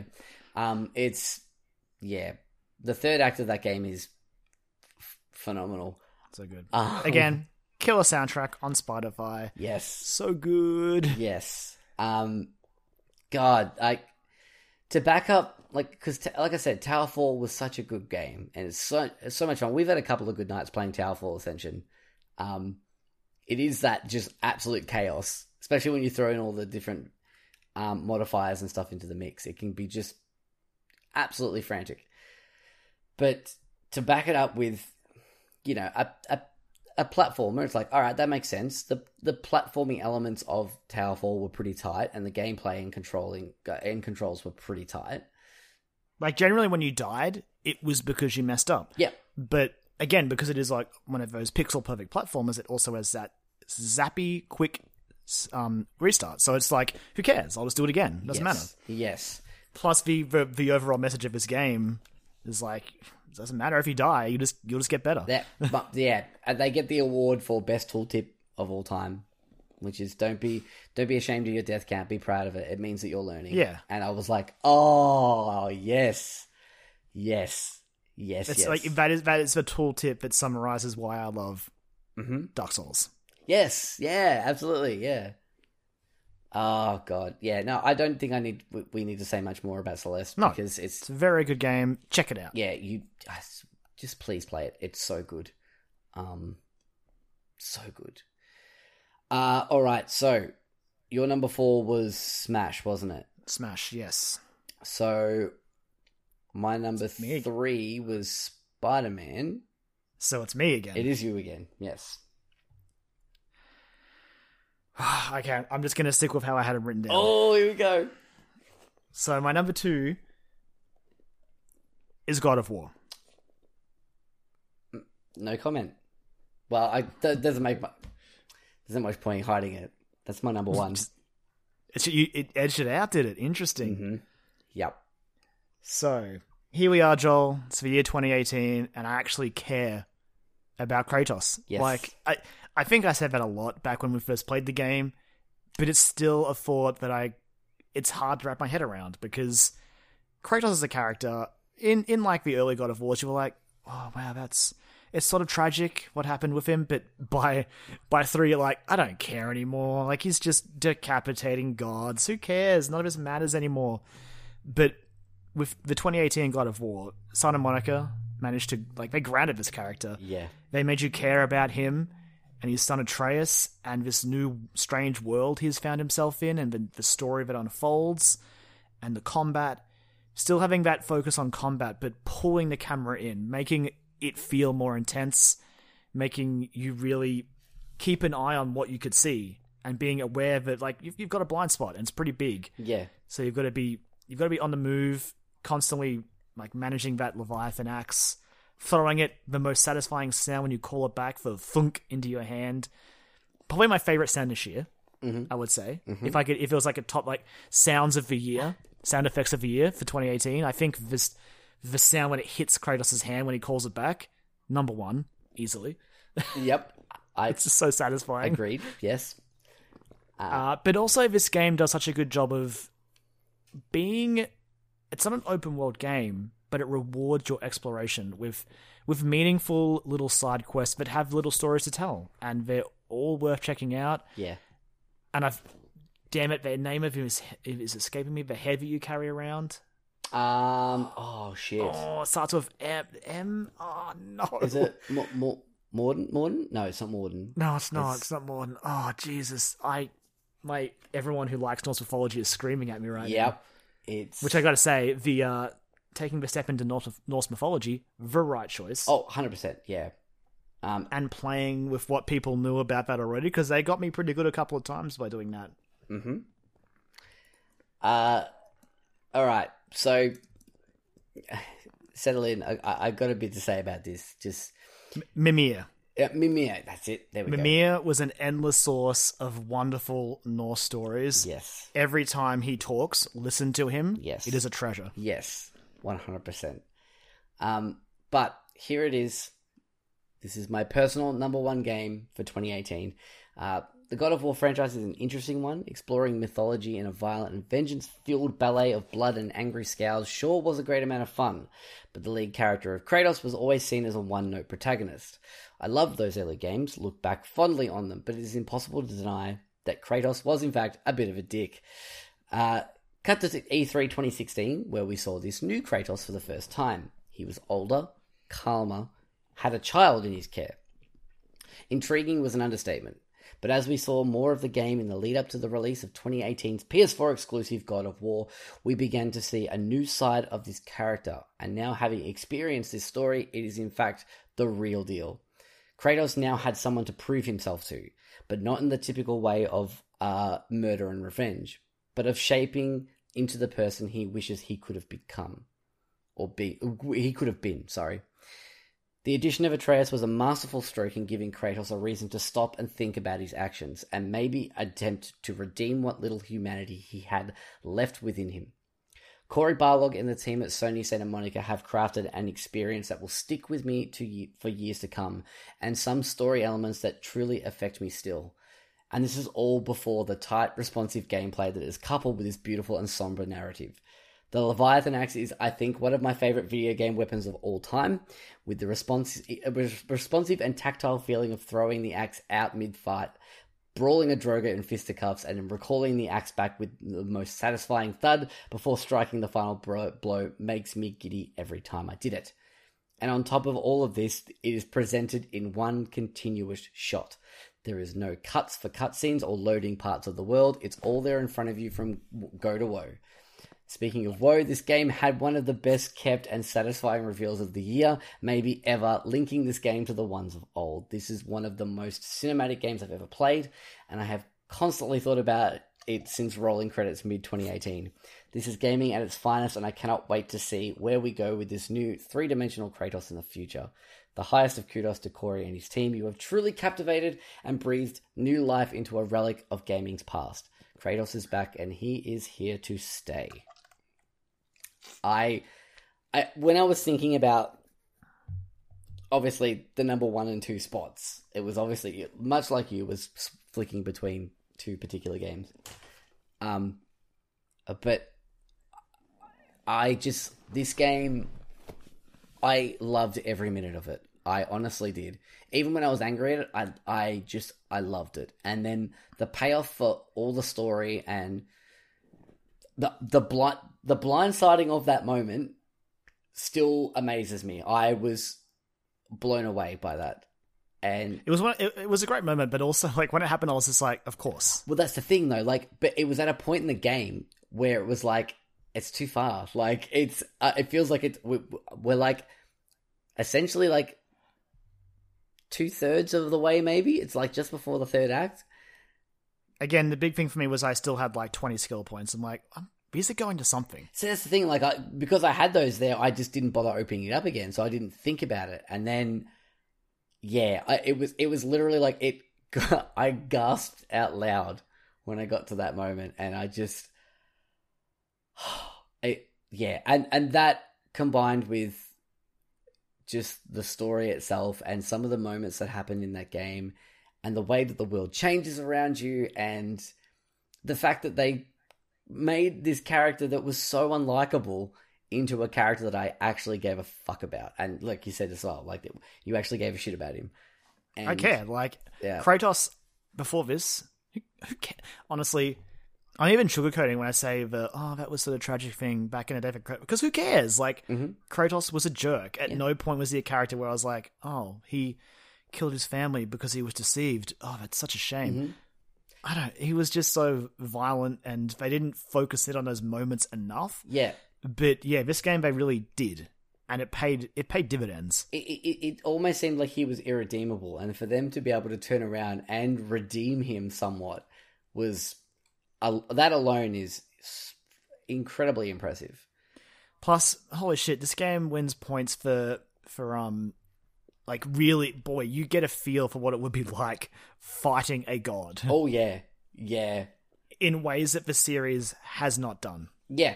Like uh, I think a lot of people were kicking around the term that that was the best superhero fight of 2018, It was. and I agree. After saying that, like Spider Man was the best superhero game out there, which I still believe it is, but man, that fight it was was the best superhero fight. Whoa, whoa, it was good.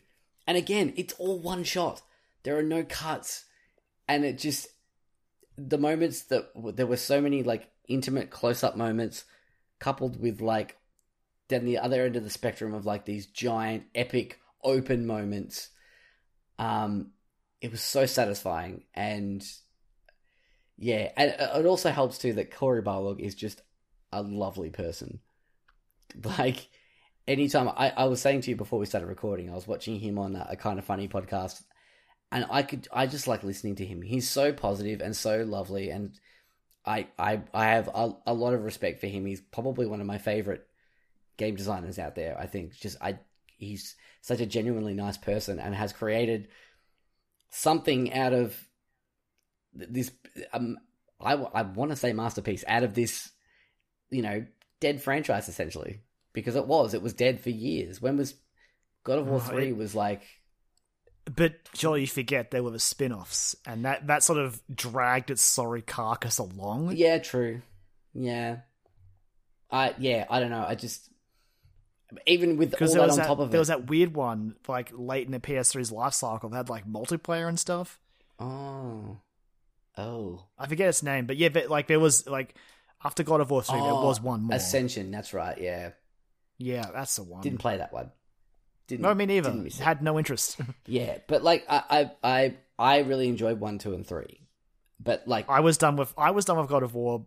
I played three, but it was nothing really for me, honestly. But that just makes this game an even greater achievement. Yeah. Like it it brought me back from the last God of War game I played. It was sort of just an empty experience. I was just like, well, I did it. I killed Zeus, I guess. yeah, like But I, I, none, none of it really. It didn't have any weight for me, honestly. By the end of it, yeah, I, like I said, I have fun memories of playing it, and I, I, I really do still like. I mean, the opening of of three is still super cool. Like, it is, and it's so good. And then you get to the top, and they're like, haha, throw you across the country. Yeah. Like, all right, yeah, cool. yeah, and and and I get it because there's a big gap between two and three, and I guess they didn't really know. Like they finished two, they were like, "We've got another game to do after this." Yeah. Because the ending of two, the way it ends, you're like, "Oh, I am so ready for God of War three. yep, And you get there, you're like, "This is amazing," and then you get thrown to the other side of the world. You're like, "Okay, ah, fuck, yeah. all right." Um, yeah, I. Well, I, and again, like this is obviously this is the beginning of a story as well. Like this it is is, the new and it does a great job of setting that up. It does, and there's a yeah. Again, much like talking about sitting through credits. Oh boy, uh, this one has a very nice one that is very exciting. Um, that I don't want to talk about too much because it's uh yeah Like I said, the way this game sort of play, like it, it, I think it has some level of awareness for like what people might expect. yes from Kratos going Kratos plus Norse mythology equals this. yes And it does some clever things that caught me off guard. Hmm It's a much And, more yeah. it's for a God of War game. It's a much more intimate story. Um, Oh yeah, definitely. Because again, it keeps the cast small. yes, yes, and that's yeah, you're 100 percent right. Um, It's I, it's fair to say it's probably like what four, maybe five principal characters. yeah, I'd say that, and then a couple of side characters. Mm. Yeah, um, but yeah, I it's so when I started writing about like writing that stuff down about God of War, that it, in my head I was just like, no, this this makes sense for me. This makes sense. Um, I think the whole thing was so tight as well, from start to finish. It's it, there's not a moment of wasted space in that game. I I truly believe. Um, every moment there's something to do. There's um places to go. There's there's constant moving forward uh, and progression, and I I really loved that. Um, and that is why it is my number one game of 2018. So, begs the question though, Kyron. Doesn't really beg the question, really though, does it? No. Um, cool. All right. Well, um, I'm gonna rattle off what I had to say about it. So my number two game of the year was Red Dead Redemption Two. Uh, what number two? Crazy, I know, but when you have a year like 2018, the pointy end of top 10 lists is going to be tough to number and order. I was a huge fan of Rockstar's original Wild West adventure, so when Red Dead 2 was confirmed to exist, hype levels were through the roof. And after spending hours upon hours with Arthur Morgan and the, the Van der Linde gang, the hype was justified. Admittedly, the game fights you at first, introducing systems upon systems to maintain your character and the world around you, but after a while, it just clicks, and venturing out on hunting treks or checking in on fellow gang members becomes second nature.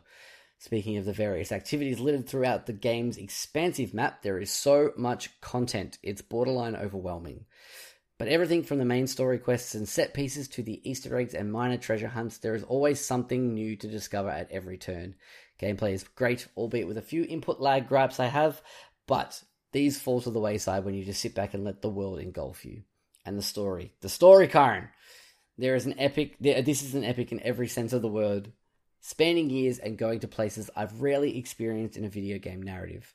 Coupled with some of the best performances of the year, or even ever, with Roger Clark's Arthur Morgan, one of the most captivating leads I've ever had the pleasure of witnessing, this truly is a game that will be remembered and looked back on for years to come. Um, yeah, I, yeah, it's hard. It was so hard. God of War just just eked it out, but that's definitely not downplaying my thoughts on on Red Dead Two. That game is still incredibly special. Um, yeah, yeah, it does some stuff that I did not expect again, and um, yeah, super impressive. As much as I loved the portrayal of Kratos, Mm-hmm. i- in the end, he was still a god. Right. the the way this that Red Dead Redemption 2 develops Arthur and like throws roadblocks in front of him and the the forced changes that he has to sort of deal with and after that like Arthur is easily my favorite character this year Mm-hmm. And a large part of that helps elevate like the story of Red Dead Redemption 2 watching uh, it's it's so hard to talk about why I love this game without it just spoiling it all Yeah. but the the journey it goes on that it takes you on granted it's going to you have to be patient you have to be willing to let this game be like look I'm going to take probably 40 50 hours to do Yeah.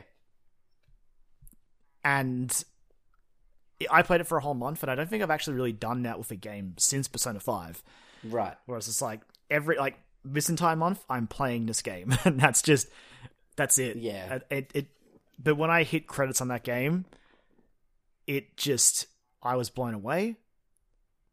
This like this is Rockstar's best game Yep. by like a country mile. Yep. Finally, finally, Red Dead One has been unseated. Yeah, it really has. Yeah. uh, I hope they've got something special planned for GTA Six. Well, guess we'll see. Yeah, hopefully. Uh, I like again. uh, It's one of those things where a lot of people like the gripes that people have with this game. I get it. Like the, there's so many systems to manage. Uh, it again, it takes a long time. There are so many missions to do. There'll be there'll be points where you're not doing a whole lot, but just riding across that and this game, it looks so good. It really I- does. I don't think anything that's coming out this year will look better than this game. Yeah. Nothing that came out last year looked better than this game. Yeah. I'd make it, It- I'd make an argument for Forza Horizon 4, but yeah, I mean, I guess a racing game, hey, but no, I'm, I, I, what I mean is racing games are always gorgeous. true. There's no question about Yeah. how good they look. Like even when you go back to the older gens, like honestly, the games that stand out the best will be the racing games. Yeah, those things are ridiculous. It's also too the fact that like even when you're standing still in in Forza as well, the the the landscapes are gorgeous. But yeah, like Red Dead 2's is um yeah in in Red Dead 2, the world's the, the world was so detailed. I was honestly hip and shouldering most doors. I'm like, this could open. yeah It might. I don't know. yeah true and just little things that are sort of nestled away in that game. Like I said, the Easter eggs. There are so many Easter mm-hmm. eggs to track down. The strangers are just again. There's it's just the best story Rockstar's told. It's the most mature. It the it lives up to the redemption part of the name. And if you want to hear why I, I really love it, I guess you have to li- either play it yourself and then listen to our th- like two or three hour spoiler episode about it yeah because but like again like i said i was tossing up till the last minute like how god of war and red dead would shake out. Yep.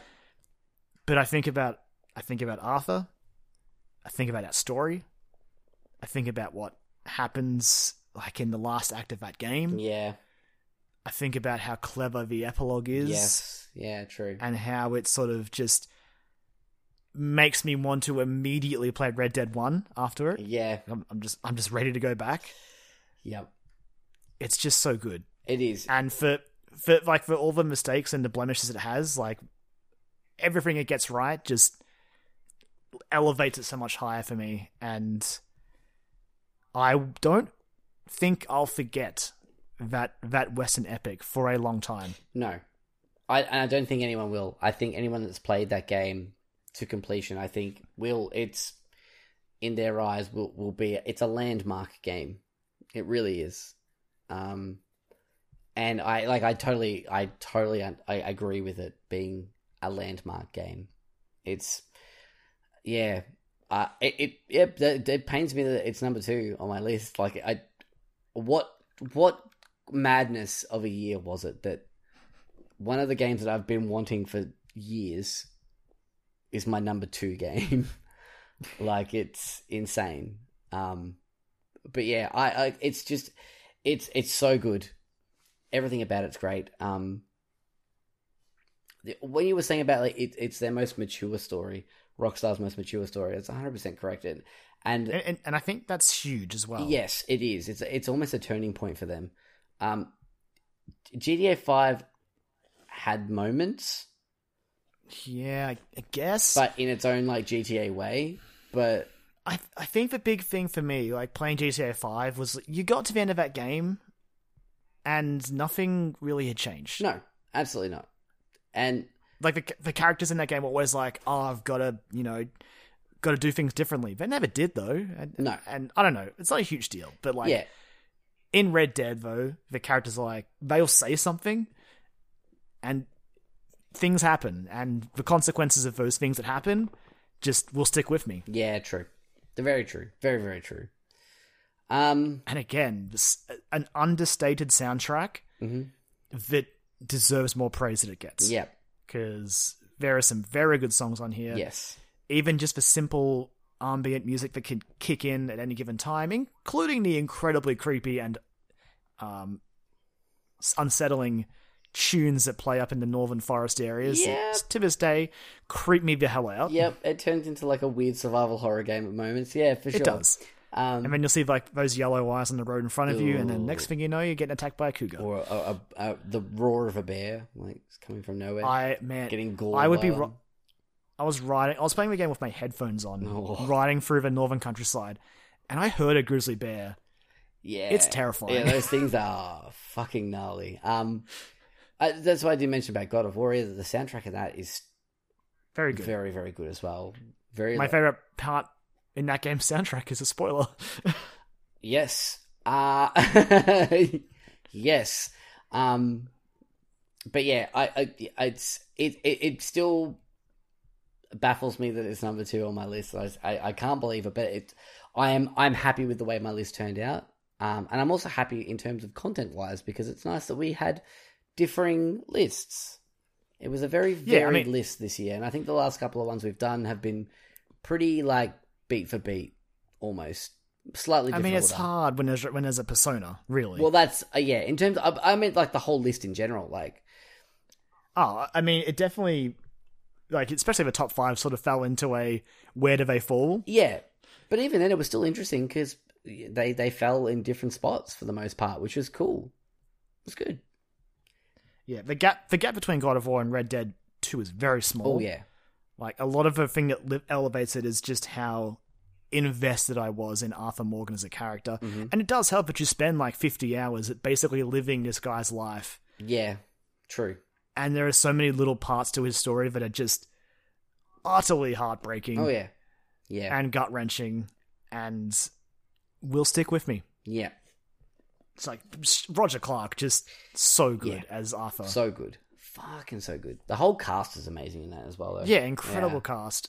Watching the game does such a good job as well of getting Dutch from A to B, where you, know he's got to beat a certain point exactly. in Red Dead One. Yeah, So you, it's you spend a lot of that game waiting for a penny to drop, but the slow burn that it takes you on was not what I expected on, and, and blew me away. there was no one real moment where he just sort of No. snapped. It was yeah, it It just happened, and it, and I think that's part of why they made. I'm not sure if it's the exact reason they made the game they did, but it just felt so natural. Yeah. like it was a as the experience was going on, you could sort of see it happening, and you as you yeah, I don't know. There could be Nothing else. I can say no, nothing else about it. say there could be an argument that it could be some sort of like actual like maybe a mental illness or like Exactly. Well, that's the thing, isn't it? Like, that that that overcame him because it does it is a slow burn but it is still kind of not really out of nowhere but out of nowhere a little bit it just sort of starts to slowly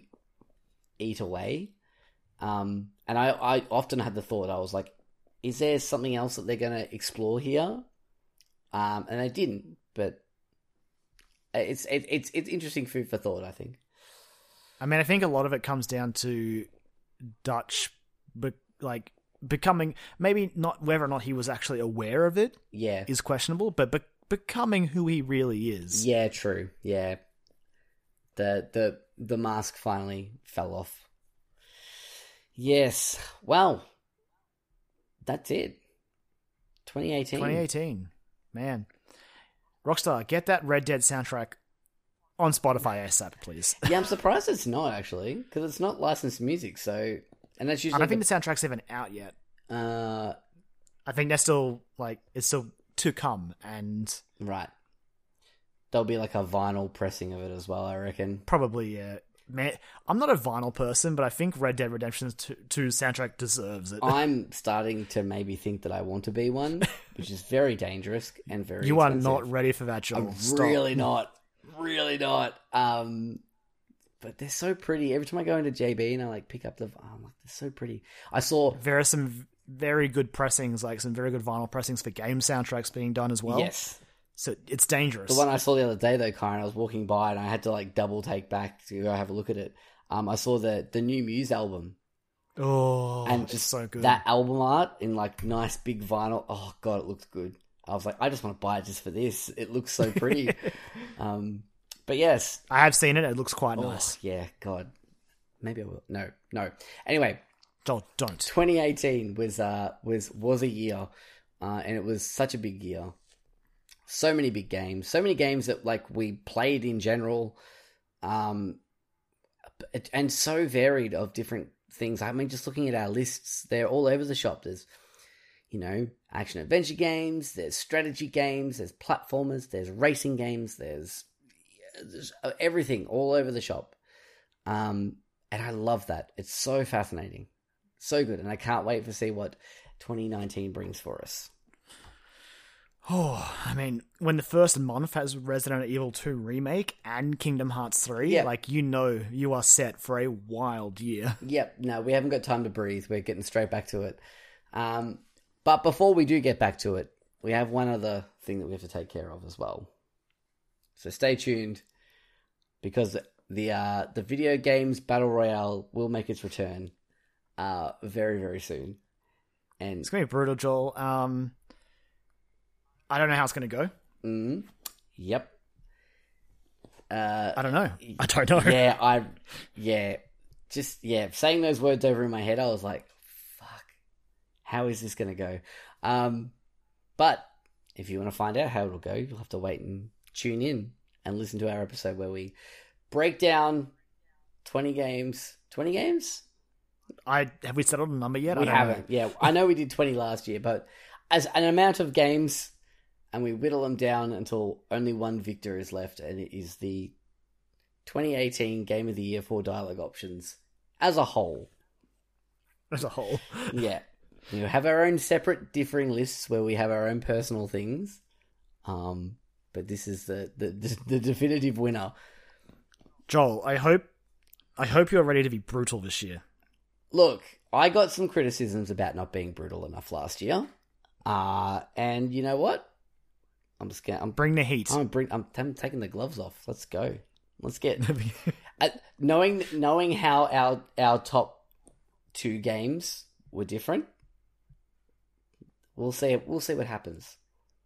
oh, Joel, we will see. We'll see what happens. Maybe maybe certain games have targets on them. Maybe they do. Maybe I'm not happy about those targets, but maybe, like for me personally, like me targeting games, I'm like, I'm not happy about this, but gotta do what I gotta do to survive, you know? So yeah, have you picked your horse in the race? Not quite yet. I don't know whether Okay. I don't know whether to go wild card yet or not, but we'll see. Just like fucking Super Mario Party. Number one. There we go. I will leave the podcast. anyway, you'll have to wait and see listening to that. But thanks for joining us for our 2018 Game of the Year personal lists. Um, it was a lot of fun. it always is. Like man, breaking down uh, like picking ten games for the year and just breaking them down is a good time. It helps us so we get to reflect back on what a crazy year it was for games. But like, sure, these are the ten we picked, but there are so many more that that didn't get a, a look in, and So not because they're not good, but just because these ten I just loved so much. And some that we missed that we just didn't get to. Oh, yeah. like it's you know it, there there are I numerous amounts of games. I have a shrink a shrink wrapped copy of Assassin's Creed Odyssey Oh, you got. ready to go. The second there's like a an opening next year. I'm uh, I listening to Greg Miller talk about Assassin's Creed Odyssey has almost sold me on it, and I'm like, this will be like the third time that I go to an Assassin's Creed game. ever. this is it. I hear it's so. Good. This is it. This is it. I, I'm gonna try it. I think later on at some point. point, and if this doesn't do it, then I'm I'm out. I'm hard out on Assassin's Creed. Like it has to be. I have to draw the line somewhere. But people are just like, it's really good. And and he was saying about how like you know, yeah, Origins is was was like a uh, you know reinvigorating the series and stuff. But he, he was like, it's better than that, and it's much more focused. And I was like, okay, you've just addressed the problem I had with it. All right, fine. But Plus, man, ancient Greece. Let's go. Yeah, yeah. And again, a, a big thing for me was it was a game that I was, I was like, I'm gonna play this, but I'm also aware that it's like the biggest Assassin's Creed yet, and like the map is one of the biggest in gaming. People are And- people are like I just didn't have time for it this year. people were like drawing comparisons between it and The Witcher Three in terms of Oh, well, this game is a lot like The Witcher Three. It's Yeah. even straight straight down to actual dialogue, Yeah. like having conversation options. Eh, oh, good, good name for a podcast. Um, Like it's like the black and gold one. it's our knock. We've got a knockoff podcast conversation with can't be options. It's got to be something else. um choices. Conversation choices. CC. Yeah, CC. um, yeah, with with Schmeiren and Schmoll. Uh, anyway, look, that's that's it. We're gonna get we'll, we're gonna go away and uh, sharpen our knives and Oh, I'm ready, Joel. wrap my fists in bandages to ready to to go in hard on this top twenty, uh, this number one game of the year for our video games battle royale. But do you want to take us out, Kyron?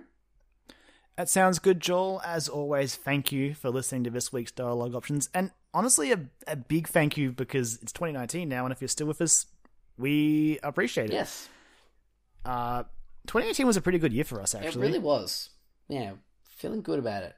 We'll see what. and 2019 we'll we'll we'll keep on trucking on and maybe get bigger. We'll see. Yeah, we'll, we'll, we'll see. We might we might have some stuff brewing, but we'll see. Um, as always, if you want to keep up with us on the social medias, you can find us on Facebook, Twitter, and Instagram, where we are just Dialogue Options. as for whatever podcast platform you listen to us on, Spotify, Podbean, Podchaser, iTunes, whatever it is, chuck us a like, review, thumbs up, stars, whatever review platform they offer. Give us a share, it helps a whole lot. Uh, as for our individual accounts, you can find me on Twitter where I am at LemonManX, where my most recent tweet, most of them have been retweets, but my last genuine bona fide Kyron Morrison tweet was this week I played Super Metroid again and it's still perfect, and I stand by I, that. yep, no, fair enough. Yeah. Hey, But uh, it's a classic. It's a classic for a reason. Like, exactly, uh, where can I find you, Joel? Uh, you can find me at Jolly Mac, where uh, various amount of things I've been tweeting. I've actually been doing some. I've been doing the Twitters, Karen. I'm gl- you're doing your crunches. I am doing my crunches, man. I'm I actually I've been going in hard on it. I'm pr- I'm proud of you. posting pictures. I'm like writing reviews on things. Um, talking about uh, Black Mirror Bandersnatch, which I don't want to talk about too much because you know something might happen down the track, but we'll see. Um, not even you know about that yet, Kyron, but we'll see. I mean, I, I can I can put two and two together. I'm pretty sure everyone listening might be able to as well. But yeah, anyway, Since we'll say not crazy about it. not crazy about it. All right, fair enough. That's that would be interesting conversation, a, a topic of conversation. I really liked it, but anyway, um, and yeah, I backed Kinda Funny today on Patreon. I finally supported them, so yeah, that's all I've been tweeting about. It's all over the shop, just filling everyone in on my life. well, in that case, I will let our wonderful theme song take us out, and we will see you guys next week for more crazy 2019 adventures. See ya. Bye.